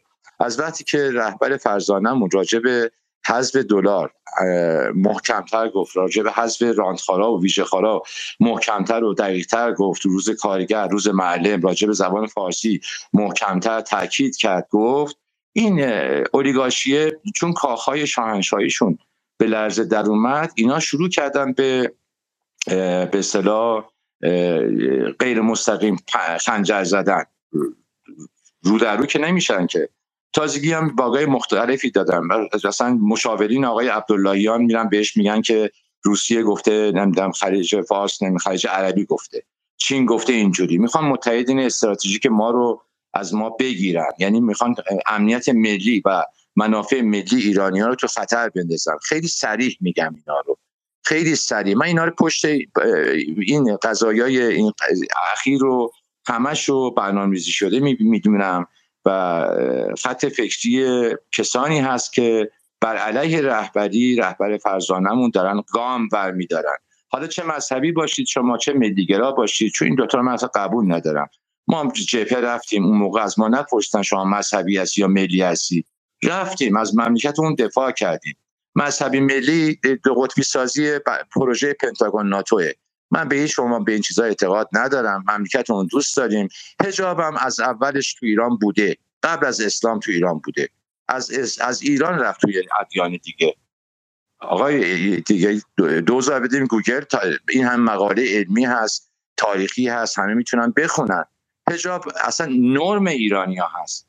حجاب هنجار ایرانی هست. دلیل نداره که ما قانون حجاب اجباری بذاریم. قانون حجاب اجباری هم سه سال دو سال سه سال بعد از انقلاب تصویب شد. کیا کردن؟ همونایی که نفوذی بودن همونایی که برنامه‌ریزی کردن برای امروز. برای امروز برنامه‌ریزی کرده بودن. ماس پراکنی هم می‌کنن تحریف هم می‌کنن تو دین. به جوانای ما هم اصلا کارخونه بر... تولید برانداز و نمی‌دونم ناراضی کردن مردم دارن. همینا می‌خوان دلار هم گرون کنن بنزین هم گرون کنن. همه اینا آقای دکتر علیزاده همه اینا در ارتباط با همدیگه است. کلام ببینیم. مملکت ما در خطر رهبر ما تنهاست متاسفانه. همون کسایی که گرا دادن سردار سلیمانی مونو شهید بکنن همونا هنوز باش. دارن. یا حق. من گوش خیلی خیلی ممنون شما. خب لطفا آیه قالبی در خدمت شما هست. حضورتون ارز کنم که به نظرم نکات دوستان جالب بود از این جهت که فریم تکراریه دیگه. چند هست با همین فریم داره بحث و فریم میشه نتیجه هم مشخص نکته جالبش هم ما اینه. وقتی دارن صحبت می‌کنن باید چی کار کنیم چی کار خوبه بکنیم یا چی کار خوب نیست بکنیم یعنی ریشه مشکل اینجاست. اون شهروندی که نظرش این نیست اصلا تو بازی نیست. بین گفتگو بین معتقدین به هجاب اجباریه.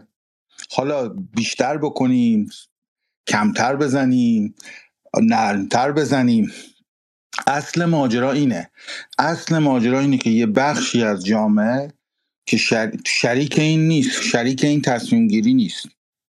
به قول دوستمون میرن یه بخشی از شهر هفتاد درصد مردم اینجوری نیستن. و ایشون فکر نمی‌کنه که باید این هفتاد درصد و قاطی این بکنه که ما باید شهرها چجوری اداره کنیم. بحث و اون بحث سهم اون سی درصد می‌دونه که ما در هر صورت بین خودمون بحث می‌کنیم چجوری زور چپون کنیم یا نکنیم. این همون چیزیه که حالا من به لازم هنجاری که خب به نظرم این نگاه جبارانه است به اداره جامعه و چیز بدیه. به عملی هم بسته به نسبت ها داره دیگه. یه موقعی شما چند درصد جامعت رو ایگنور می‌کنی اونم هزینه داره.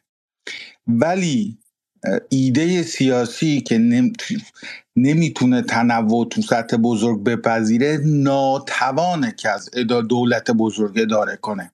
اینکه تو زمینه های دیگه هم ضعیفه تصادفی نیست. اینجوری نیست که چهار تا آدم کج زدن بد زدن. نمی‌تونه. این کسی که نمی‌تونه شهروندهای مختلف رو بسیج کنه همشون کشور و سهم خودشون ببینن و همه براش تلاش کنن این ناتوانی ساختاری داره در اداره دولت ملت بزرگ اداره سرزمین پهناور که هر گوشه شکلن.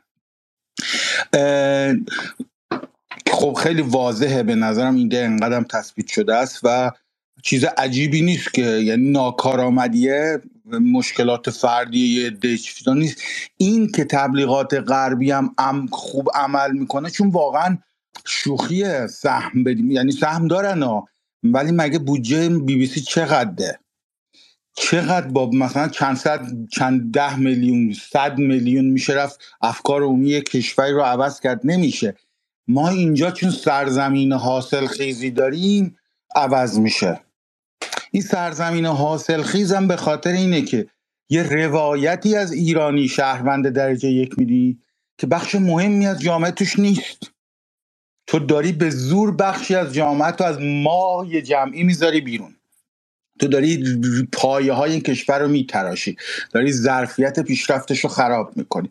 خوب و بدش رو کار ندارم. این از نظر من ایده که داره ایران رو خراب می‌کنه. حالا فساد اقتصادیش و ناتوان اقتصادیش هم همینه. یعنی چیز جدایی نیست. یه چیزی هم که دوستانمون گفتن خیلی نکته جالبی. شما رو متوقف کنم. نکته مهمیه خب من خودم هم واقعا بعد از فکر کنم که خب آیا ایده مرکزیه؟ اگه ایده مرکزی جمهوری اسلامی خب بالاخره همه که شما میگی یه بخش عمده داره جلو میفته بیرون میفته همون چیزی که مخالفین میگن آپارتایده و پرهزینه است و غیره. ولی یه جمله از خود شما هست توی فیلم مستند الف الف درسته؟ که شما میگی که ما تو ایران که بودیم فکر می‌کنیم که این ظلم ها این سازمان های ظلم این ساختار های ظلم. حالا من میگم حجاب خب بالاخره برای کسایی که بهش معتقد نیستن ساختار ظلم دیگه. اینها مختص به ایرانه و اومدیم فرانسه دیدیم که نه بالاخره در جاهای دیگه هم وجود داره. به این علت من تموم کنم جمله به این علت فهمیدیم که آقا به این نیستش که هر از رو استثنایی کنیم پس بعد جمهوری اسلامی بره یا نره. همین الان که شما حرف می‌زنید درست دو هفته بعد دو هفته پیش توی شهر شما اتفاقی افتاده که از جنس همین حجابه و از جنس یاد نگرفتن درس توسط دولت فرانسه است. که حالا دولتی که واقعا خیلی جلوتر از جمهوری اسلامی توش 300 سال 400 سال چند 50 تا فیلسوف مهم جامعه شناسی اصلا از اونجا آمده انسان شناسی اومده. هزاران مرکز تحقیقات جامعه شناسی و غیره و غیره و باز همون بدنه واقع برخورد پلیسی با بچه الجزایری 17 18 ساله یا بچه مثلا کارائیبی یا بچه مثلا سیاه آفریقایی که یا مثلا نسل دومشون. دقیقا اصلا اون جنس پلیسه یعنی دستشو می‌گیره از پشت می‌بره اون پشت تحقیرت می‌کنه تو سرت می‌زنه و می‌کشه بعضی وقتا. خب چرا فرانسه یاد نمی‌گیره؟ الان فرق این اتفاق با فرق اتفاق تو فرانسه افتاده چیه؟ خب حالا من بهتون میگم. اینو داشته باشین من تو ذهنم میمونه که اینو کامل کنم. فقط یه نکته دیگه هم بگم که حالا ادامه همونه. ببین این که دوستان میگن اینجا ما میترسیم که ما اگر حالا این همین حرفم این مبناش ایراد داره ها. یعنی ما میترسیم شما یه بخشی باید با اونی که نمی‌خواد وارد گفتگو بشین که ما دوست نداریم. حالا همین ما دوست نداریم هم روی ماجراست. چرا دوستمون میگه سه تا میدون رو نگه داریم؟ در واقع مسئله فرهنگی دغدغه نیست. واقعیت اینه که دعوا سر اینه که یه طبقه اجتماعی فرهنگی یه سری امتیازات ویژه‌ای داره. بدیهیه که باید استاد دانشگاه شکل اینا باشه کسی که کاندیدا میشه شکل اینا باشه کسی که مدیر میشه شکل اینا باشه. حالا مرز و این بحثن که حالا تو خیابون حق داره اون آدم متفاوت را بره یا نداره؟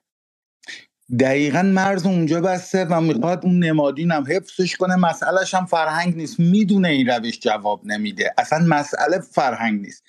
مسئله حفظ اون امتیازات ویژه است که اینجا الان مرزش خیلی باریکه مرزش اینجاست که این آدمی که حق نداره فرماندار باشه حق نداره نماینده حق نداره هیئت علمی بشه حق نداره معلم بشه حق نداره رسانه داشته باشه تو خیابون حق داره راه بره یا نه؟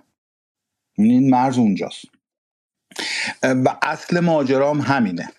اصل ماجرا اینه که یه دی حاضر باشن کشور رو با همه هموطناشون شریک بشن نیستن.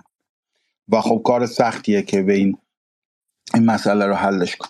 حالا مقایسه هم توی نکته همینه. هر که دولت ملتی که روایتی که خودش از شهروند میده بستگی چقدر آدما میافتن بیرون.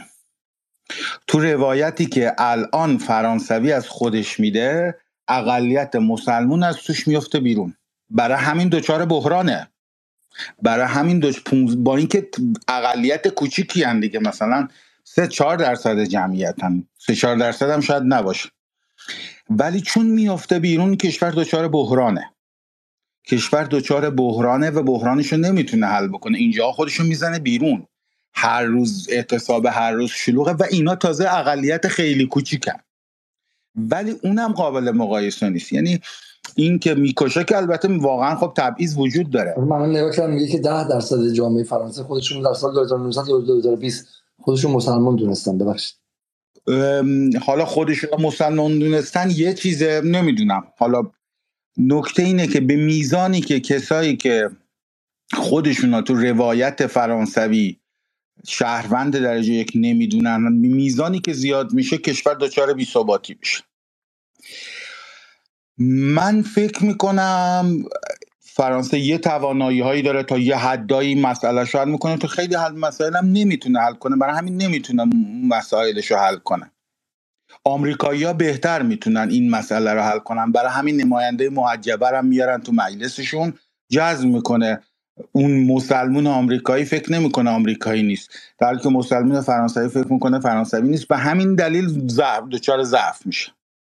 حالا نکته من اینه که ما مسئلمون تو کشورمون حادتره. حادتره به این دلیل که شیعه مسلمونی هم که یه ذره فرق داره میفته بیرون. خیلی هم کسانی که از روایت ایرانی شهروند درجه یک میفتن بیرون. و با این روایت از ایرانی حالا یه موقع شما دو درصد جمعیت و سه درصد اونم دچار مشکل می‌کنه. ولی وقتی میگیم من میرم پایتخت میرم بالا هفتاد درصد مردم شکل من نیستن و من می‌خوام زور بچپونم این ایده نمی‌تونه کشور دولت ملت اداره کنه. و قیمت اصرار اینم استهلاک کردن ظرفیت های سیاسی اجتماعی تمدنی ماست. خسارت بزرگی داریم می‌خوریم. این اصرار که اصلا هم تو همین بحث های دوستان نگاه کنی مسئله اصلا فرهنگ نیست و دعوایی یه بخشیش یه دوره قابل فهم بود با اینکه غلط بود. یعنی یه دوره یه عده که هج... بیهجابی اجباری رو در یه بخشی بزرگی از جامعه رو ایگنور کرده بودن. یعنی شما فیلم زمان پهلوی که می‌بینی که آدما که شکل فیلم ها نیستن. یعنی اونجا 70 درصد 80 درصد جامعه رو نادیده می‌گرفتن. این بخشی از جامعه که نادیده گرفته شده بوده هنوزم میترسه که نادیده گرفته بشه حذف بشه. ولی دیگه اون مختصات عوض شده. اون مختصات عوض شده دیگه اون 80 درصد هم نیست. این اصراره داره خسارت ایجاد می‌کنه. اونی که خارجی میاد فاند می‌ذاره اینا اینا عامل نیستند اینا دارن روی زخم مثل مگسن که میشینن رو زخم. آره زخما رو عفونی می‌کنن ولی از ریشه زخم یه جای دیگه است. و ما یه کشوری هستیم آمریکا که داره میجنگه نمی‌دونم چند هزار کیلومتر فاصله داره وقتی میاد تایوان یا میاد به اوکراین. ما تو مرزامون مسئله داریم. یعنی چه اون طالبان این ورمون اون کشورهای عربی اون ورمون آذربایجان شیعه بالا سرمون. یعنی این جغرافیا ضرورت یعنی اونجایی که یه متر اونورتر از خاکریز می‌خورید به کشور مردم یعنی جامعه می‌خوره به اونجایی که دچار بحرانه. اونجا اتفاقا شما به نظریه سیاسی احتیاج دارید که خیلی شمول ایجاد کنه. یعنی هر کسی با هر رنگی شیعه سنی مذهبی غیر مذهبی خودش رو تو این روایت ما بدونه. یعنی ضرورتش پنجاه برابر بیشتر از فرانسه است. یا بیشتر از جای دیگه است. و ما متاسفانه اینو داریم خراب می‌کنیم. اینا تیشه زدن به ستون توانایی تمدنی ما برای اداره یه واحد سیاسی پهناوره. بسیار عالی. من بالا این بازم حرف حرف معقولیه. البته نظام هم گمان نمی‌کنه که افتخار نمی‌کنه که ما داریم همه رو بیرون میندازیم. ادعاش اینه که همه با ما هستن و به شکل در اشکال همین عید قدیر رو عوض می‌خوام. من دیگه واقعا برام صحبت کردن سخت شده. معتقده که اونها با ما هستن. همین دعوا دعوای رپرزنتیشن دعوای بازنماییه که حالا اونا میگن که اکثریت ما هستیم. این برام که اعلام اکثریت بودن می‌کنه. هر دو طرف اعلام اکثریت بودن می‌کنه. ولی بزنیم شما این بالا باشیم من برم سراغ نفر بعدی باز به شما برمیگردم. و نفر بعدی آقای علیرضا فامیلش هم مشخص نیست. بعدم آقای عرفان قاسم. سلام. صدای من میاد آقای علیزاده؟ بله بله خیلی خوشحالم. حالا من از پیگیری کننده های بیشتر برنامه هاتون هستم. سعی می‌کنم همه رو ببینم. خیلی هم خوشحالم. در کل هم مجموعه شما و مجموعه جدال رو در راستای صلاح ایران فعلا می‌بینم و امیدوارم که همچنان در همین مسیر باشه و فعالیتش رو ادامه بده و خسته نباشیدم بهتون میگم. حالا اینکه توی این شورش شده است و چه رفتارهایی رخ داده است و همه و همه قابل تعریف و قابل بحثه. اما به نظر بنده این یک به حال یک پوست اندازی و یک دیولوپمنت سیاسی و اجتماعی می‌تونه باشه. یعنی فرصت ها رو باید ما تمام کمی ها و کاسی ها رو باید در و مشکلات رو باید به عنوان فرصت یعنی هنر یک مهندس در این هست یک طراح در این هست که اینا رو به یه فرصت بکنه برای خودش و جامعه خودش و یا همون مجموعی که داره داشت زندگی می‌کنه. زن زندگی آزادی کلا اگر بخوایم یه تعریف خیلی سریع بهش داشته باشیم این است که آخرین کد رمز بود برای گذر از جمهوری اسلامی. اما این زن زندگی آزادی تنها یه پیوستی بود بر پوشش عمل کرده دولت اصلاحات اگر از این نگاه ببینیمش و تخریب چهره دولت جدید. من یک قسمت این میبینمش. این شورش رو حالا با تمام شرایط زمانی و مکانیش باید بررسی کرد که آخرین دلیل لازم و کافی رو هم برای به صحنه کشیدن اخشار ایران به خیابون داشت. کمی ها و کاستی های رسانه‌ای حاکمیت در کنار ظرفیت های خواهشی زنان و مردان خواهان حذف حجاب مانند یه فنر جمع شده عمل کرد. این اصلاحاتی هم که کرسی های روشنفکری رو در داخل ایران انگار به ارث پدری بردند و در طی دولت اصلاحاتی آقای پنفش هم پایگاه های محکمی هم در امریکا و اروپا و حتی در بیخ گوش و روبه پهلوی هم داشتن. با توکل به تفکر افرادی همچون زیبا کلامیست ها زمینه فکری لازم را هم فراهم کرده بودند. با تخریبا و گافایی هم که دولت حاج حسن توی دوران خودش داشت و به برگردوندن اون به سمت رهبری و کوبیدن جبهه رهبری هرچه توانستن کمی ها به گردن ایشون انداختن. و حالا دیگه میبایست یک برای آتش زدن این خرمن یه جرقه مناسب داشته باشن که این جرقه رو حالا با همین کد رمز زن زندگی آزادی زدن. اما آنچه که این شورش رو قابل تحمل می‌کنه روند رشد و روند حرکتیشه. به همراه اون ریخشناسی که از رفتارهای حاکمیت در کنترل طولانی و شما می‌خوای یه مقاله کامل رو بخونید اگر میشه به ما نه نه. نظر شما درباره همین حالا می‌خوام عرض کنم بهتون. حالا این شعله درباره حجاب چیست؟ دقیقا همین. شعله اصلی اصلی قضیه از چی شروع شد؟ از یه خونه خالی سیاست کشور شروع شد. که این خونه خالی چی بود؟ خونه خالی هم دقیقا هجاب بود. هجاب خودش حالا باید ببینید که از کجا مبتکرانش کیا بودن و یا اصلا حالا اینکه این هجاب رو با یه به قول معروف کمتر کسی هم یاد، که یادش نمیاد که اینکه کی این رو مبتکرش بود و از خواستگاهش از کجا بلند شد و از دست کیا بلند شد همه می‌دونن از کجا اومده. شاید تحکیم وحدتی ها و دوستان های دیگه و خود همین آقای حاج حسن هم راحت تر بتون در موردش بگه. ولی کلا اون چیزی که توی هجاب خیلی اومدن این رو تنقیه کردن به روشی که خیلی زشت و خیلی بد اومدن این هجاب رو القا کردن توی کشور در صورتی که خب به قول که دوستان که می‌گفت هجاب اصلا اساسا آشنا بوده. کشور ما ناآشنا که نبوده. ما دوران رضا شاه و اینها هم هجاب رو داشتیم و اصلا بحثی درش نداشتیم. اما هرچی که دشمن توی این قضیه تنیده بود و هر تصمیمی هم در زمینه هجاب داشته باشه به کنار امروز اون هجاب به عنوان مهمترین حلقه اتصال و تعریف فصل اتصال بین ملی ها و مذهبی های ایران هست. اگر این درک برای جامعه ما و توده مردم ما ایجاد بشه که این فصل اتصال می‌تونه این فصل انفصال یک فصل اتصال بین خودشون قرارش بدن و امروز به عنوان یک اختلاف از زیر خروار خاک در اومده. حالا یه عده مخالفن یه عده موافقش هستن. این اختلاف امروز بیرون اومده. چیزی که هست باید امروز با ظرفیت هایی که امروز احساس می‌کنم وجود داره توی این مملکت. همین اندازه که امروز من و شما میشینیم با هم صحبت می‌کنیم. من به عنوان مذهبی شما به عنوان حالا هر تعریفی که خودتون دارید شاید قطعا مذهبی شاید نباشه. وقت ندارید و باشه. این اینها می‌تونیم با یک با یک قانونمند کردنش با قانونمند کردنش برای میزان حجاب لاقل کم می‌تونیم به این نتیجه برسیم که این میزان حجاب رو اگر تعریف بکنیم مردم مکلف میشن حداقل در قالب یه قاعده و قانون با همدیگه تعامل بکنن روی قضیه حجاب. ما مشکل اصلی و خله اصلی که مملکتمون امروز داره نداشتن یک قانون برای میزان حجاب هست.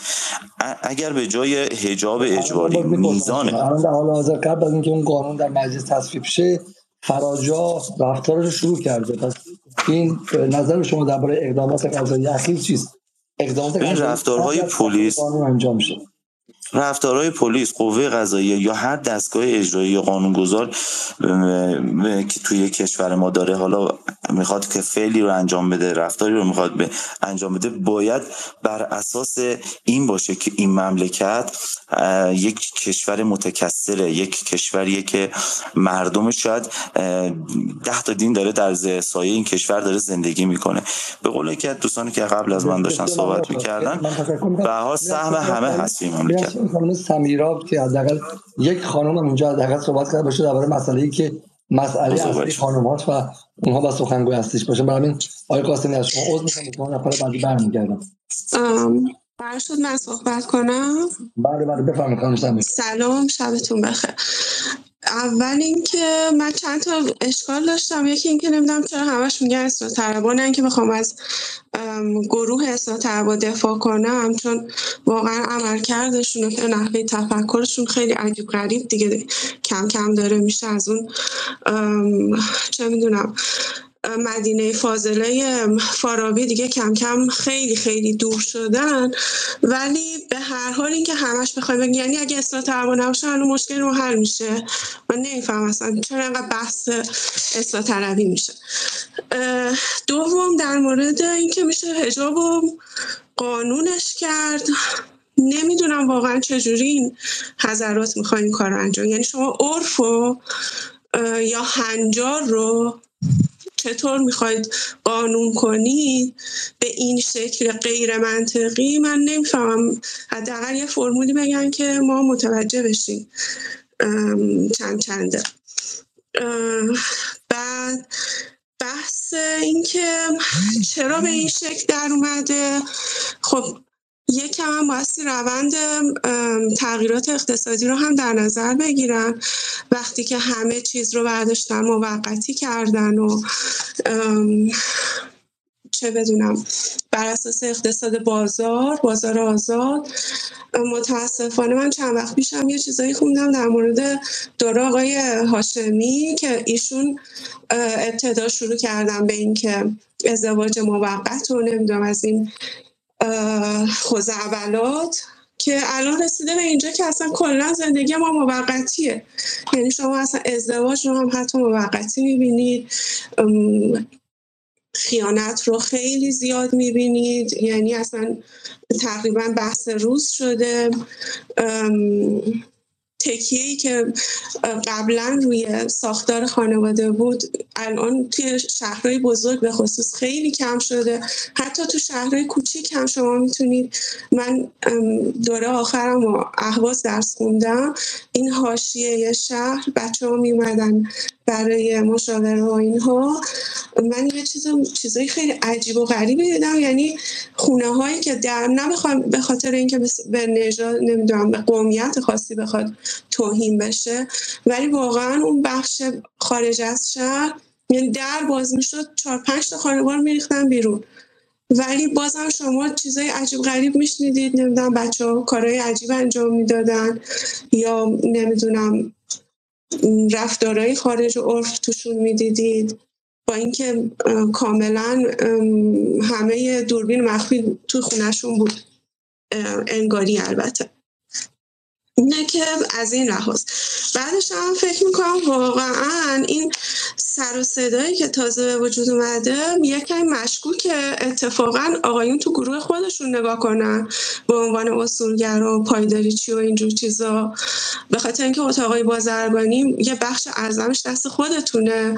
و فکر می‌کنم این تغییراتی که آقای رئیسی داره توی بازار ارز انجام میده و بورس و اینها یک باره همراه با این دوباره حضرات شروع کرد. گشت ارشادی که استطربا را نمیندازن که. گشت ارشاد شما رو میندازی یعنی منظور شما نیست آقای علیزاده. این حضراتی که تا صحبت کردم. گشت ارشاد شما رو میندازی. و بیچاره کردید ما رو. واقعا خسته, خسته کردین یعنی مردم گذشته از اون من به عنوان یه تجربه شخصی فایده ای نداره واقعا. اون پدر من یه مدتی رفت مشاور سازمان صنایع بود. وزارت خونه. بعد میگفتش که برای من بد میشه اگه شما چادر نداشته باشید. منم کلاس تازه می‌رفتم اول دبیرستان. ما رو مجبور کردش که یه سال قبلش یعنی سال سوم راهنمایی رو من چادر گذاشتم. بعد رفتم دبیرستان گفتم چادر نمی‌ذارم اینا هیچ کدومشون توی منطقه چادر ندارم من اینجا انگوش نما شدم و اینا. بعد پدرم من پاشو کرد توی کفش گفت نه حتما باید چادر بذاری موقعیت من به هم می‌خوره فلان من گفتم اصلا نمیرم مدرسه. این یه سال من خونه موندم. اینا هرچی خودشون کوبیدم به سقف و کف و در و دیوار این دوتایی هیچ فایده ای نداشت. آخرش هم مجبور شدم من راه بیام شما هم به همین شکل عزیزم اگر می‌خواید که واقعا حالا نمی‌دونم میگید هجاب فرهنگ ایران من قبول دارم. نمی‌دونم اصلا از اسلام نیومده زرداشتیامون نگاه کنید. به این شکل چادر نیست ولی برای هر حال یه روسری خیلی بلند و خیلی هم قشنگ و فلان و این هاست. منم هیچ مشکلی با هجاب الان ندارم. بچه هم بودم نداشتم. فقط به خاطر اینکه زور بود. ببین شما اگه حالا نخواهیم تو مباحث روانشناسی ولی به هر حال نظری های کنترل رو اگه شما یه مرور کوتاه بکنید متوجه میشه آقا جان انسان نیاز به کنترل محیط داره. وقتی شما این نیاز رو محدود می‌کنید یا جلوش رو صد می‌کنید بالاخره منجر به ببخشید منجر به این میشه که تقیان ایجاد بشه. فردا اگر توی اصلا من نگران هیچ چیزی نیستم. جز اینکه توی این کشور یه سیبیل چی میگن؟ جنگ داخلی را بیفته و بعد چه گری به سر خودمون بگیریم؟ بار اول هم تو تاریخ هر بار اینجور میشه. بعدش هم به هر حال وقتی مردم می‌بینن که شما حضرات که مبلغ هجاب هستین اکثرا ریاکارید اکثرا نمیگم همه اکثرا ریاکار هستید خب دلیل نمی‌بینن که بخوان حرفتون رو اصلا گوش بدن. تو همه چی دست بردین همه چی رو اشتباه کردین نه الان ایام عزاداری یه دونه عزاداری درست حسابی شما نمیشنوید. خسته کردین مردم رو. یعنی واقعا دارم میگه از این کلمه باید استفاده کنید. زله کرد الان این بچه این خانم لیلا رو برای چی رفتین به اون شکل گرفتین؟ حالا دو تا کلمه نوشته. بود یک بار ما دیدیم شماها در مورد اقتصاد بیاین یه صحبتی بکنید در مورد اینکه واقعا مردم زیر فشار هستن. یه صحبتی بکنید. این تفاوتی که داره به وجود اومده رو شما در موردش صحبت کردین. این که همه می‌خوان به جای اینکه طبقهشون رو افزایش بدن. ببخشید. طبقه رو ببرن بالا خودشون رو ببرن فقط بالا این فرگرایی مبتزل واقعا ویران کننده اونم توی فرهنگی که نداریم ما تو فرهنگمون نداریم. اصلا تو کلمه فرهنگ رو شما توجه کنید اصلا نداریم یه همچین چیزی. و برداشتین اینو به این شکل مبتزل برداشتین یه نولیبرال مبتزل به قول دکتر مومنی به وجود آوردی. پدر ما در آوردی. یک بارم در مورد این به خاطر اینکه همتون سر یه سفره نشستیم. استاتر و سونگرام نداره. حالا استاتر با دم انتخابات میگم و با روسری نباشه. شما دم انتخابات میگی روسری باشه. چرا؟ چون خواهی رأی بگیرید یعنی واقعا نظر من یکی اینه که یه بلایی به سر خودمون یه فکری به حال خودمون بکنیم.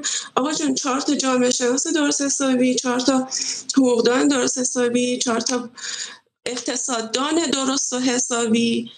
بفرستیم مجلس. آخه این چه مجلسی شما داریم از این مجلس؟ خب همین مملکت در میاد دیگه. بسیار کدوم رأس امور بالاخره ببخشید پر حرفی کردم. ولی اینقدرم هی نگید اسنا تبا پدر ما در بردین اصلا اسنا تبا فردا مردن. یعنی مملکت درست میشه؟ مرسی. من فردا خودم این نکته اضافه کنم که حداقل تحقیقات تحقیقات در واقع مطالعات جامعه شناسانه نهادهای حکومتی از جمله مثلا دانشگاه مصادق و غیره گسل های اصلی اجتماعی که در ایران رو شناسایی کردن مثلا گسل قومیتی داریم در بعضی جاها ما گسل طبقاتی داریم در که در آبان 98 سر زد و گسل زنان هم یکی از گسل های شناخته شده است. یعنی در این اتفاق به صورت ارگانیک و واقعا موجود وجود داره. حالا اینکه اصلاح طلب و جنگ هیبریدی آمریکا و غیره این رو تسلیحاتی کرده یه حرف دیگه است.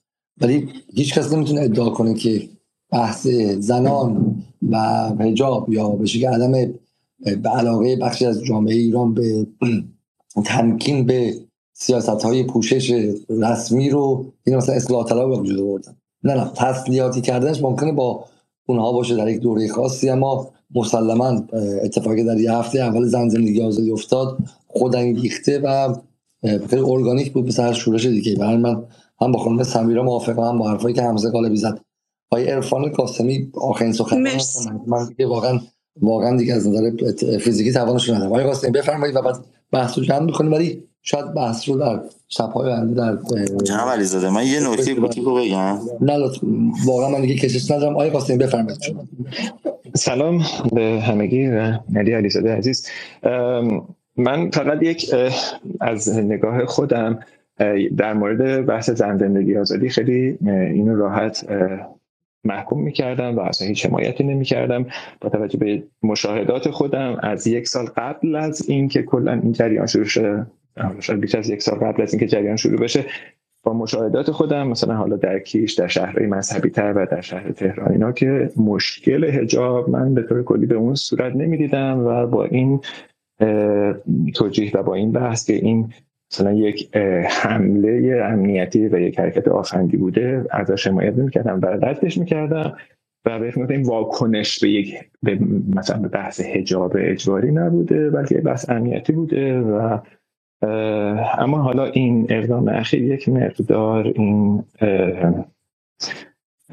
بحث و این مشاجره رو به خود مثلا منو در موضع ضعیفتر قرار داد. الانم با این اقدام مخالفت آنچنانی ندارم به خاطر اینکه احتمالا حالا به هر حال نیروی امنیتی یا هر کسی که هست شاید مطمئنا اطلاعاتشون از من بیشتره شاید پیش از یک حرکت امنیتی از یک مثلا حمله دیگه در آینده بوده یا هر چیز دیگه ای که می‌خواستن حالا پیشگیری بکنن یا نه. فقط خواستم از تجربه خودم بگم و این مبحثی که داشتم اما اگر که بحث اقتدار و امنیت هم بوده به حال باید این احتمال شکست مجدد رو هم در نظر گرفته باشن یا حتما که گرفتن که خب سیاستی که توی سالیان درازی حالا به گواه من به مشاهده من در حتی قبل از اینکه یک مثلا حرکت خیابونی و مخالفت های اعتراضات خیابونی و اینا درش دیده بشه قبل از اینکه به اینجا کشیده بشه به یک عقب نشینی از طرف حاکمیت یا نیروهایی که می‌خواستن اینو نگه دارن رسیده بود چطور می‌خواد بعد از یک اعتراضات خیابانی بخواد صد درصد به یک پیروزی بخواد برسه که بخواد اون امنیت رو اون مدار می‌خوام اقتدار اقتدار رو دوباره برگردونه. صحبتم کوتاه کنم خیلی ممنون می‌دونم که برای خودم هم سخت بیشتر بمونم. تشکر پیام به وقت دادید خدا نگهدار. خیلی خیلی ممنون شما. آیه خلیلی واسه این جواب خیلی کوتاه بدین فقط کوتاه باشید سلام دوباره ببخشید. جناب آقای جعفری عزیز که صحبتی رو مطرح کردن در مورد اینکه در واقع برای اینکه حکومت یا در واقع مسئولان به این قضیه فکر می‌کنن که احیانا ما اگه قانون رو از اینجا مثلا برداریم و حالا بخوایم یه جای دیگری بذاریم یا اصلا ورش داریم و از حالت اجباری در بیاریم بعدا اون وقت چه اتفاقی میفته من فقط من فکر کنم با این دیدگاه با این قضیه روبرو بشید یه مقداری به, به نتیجه مناسبی نمی‌رسید. شبیه این عمل می‌کنید که انگار مثلا مثل آدمی که پنج دقیقه ساعت جلو می‌کشه برای اینکه مثلا همیشه احساس کنه مثلا الان که داره میره بیرون خب من فکر کنم از قبل 5 دقیقه ذخیره کرده. چون مطمئن باشید بعد از مثلا چند روز این کارو بکنید دیگه خودتون می‌دونید 5 دقیقه جلویید و دوباره بعد دوباره وقت هیچ کمکی بهتون نمیده. این این مقدار اتفاقی که می‌خواید نگه دارید برای اینکه بعدا شما حتی همین قانون سفتر هم بکنید برعکسش من از اون طرف شما بگم. شما بیاین سفتر هم بکنید باز خواهید دید که هیچ نه تنها هیچ کمکی به این داستان نخواهد داد به نظر من. و بر اساس باز هم دوباره نظر اجتماعی و انسان شناسی دارم میگم.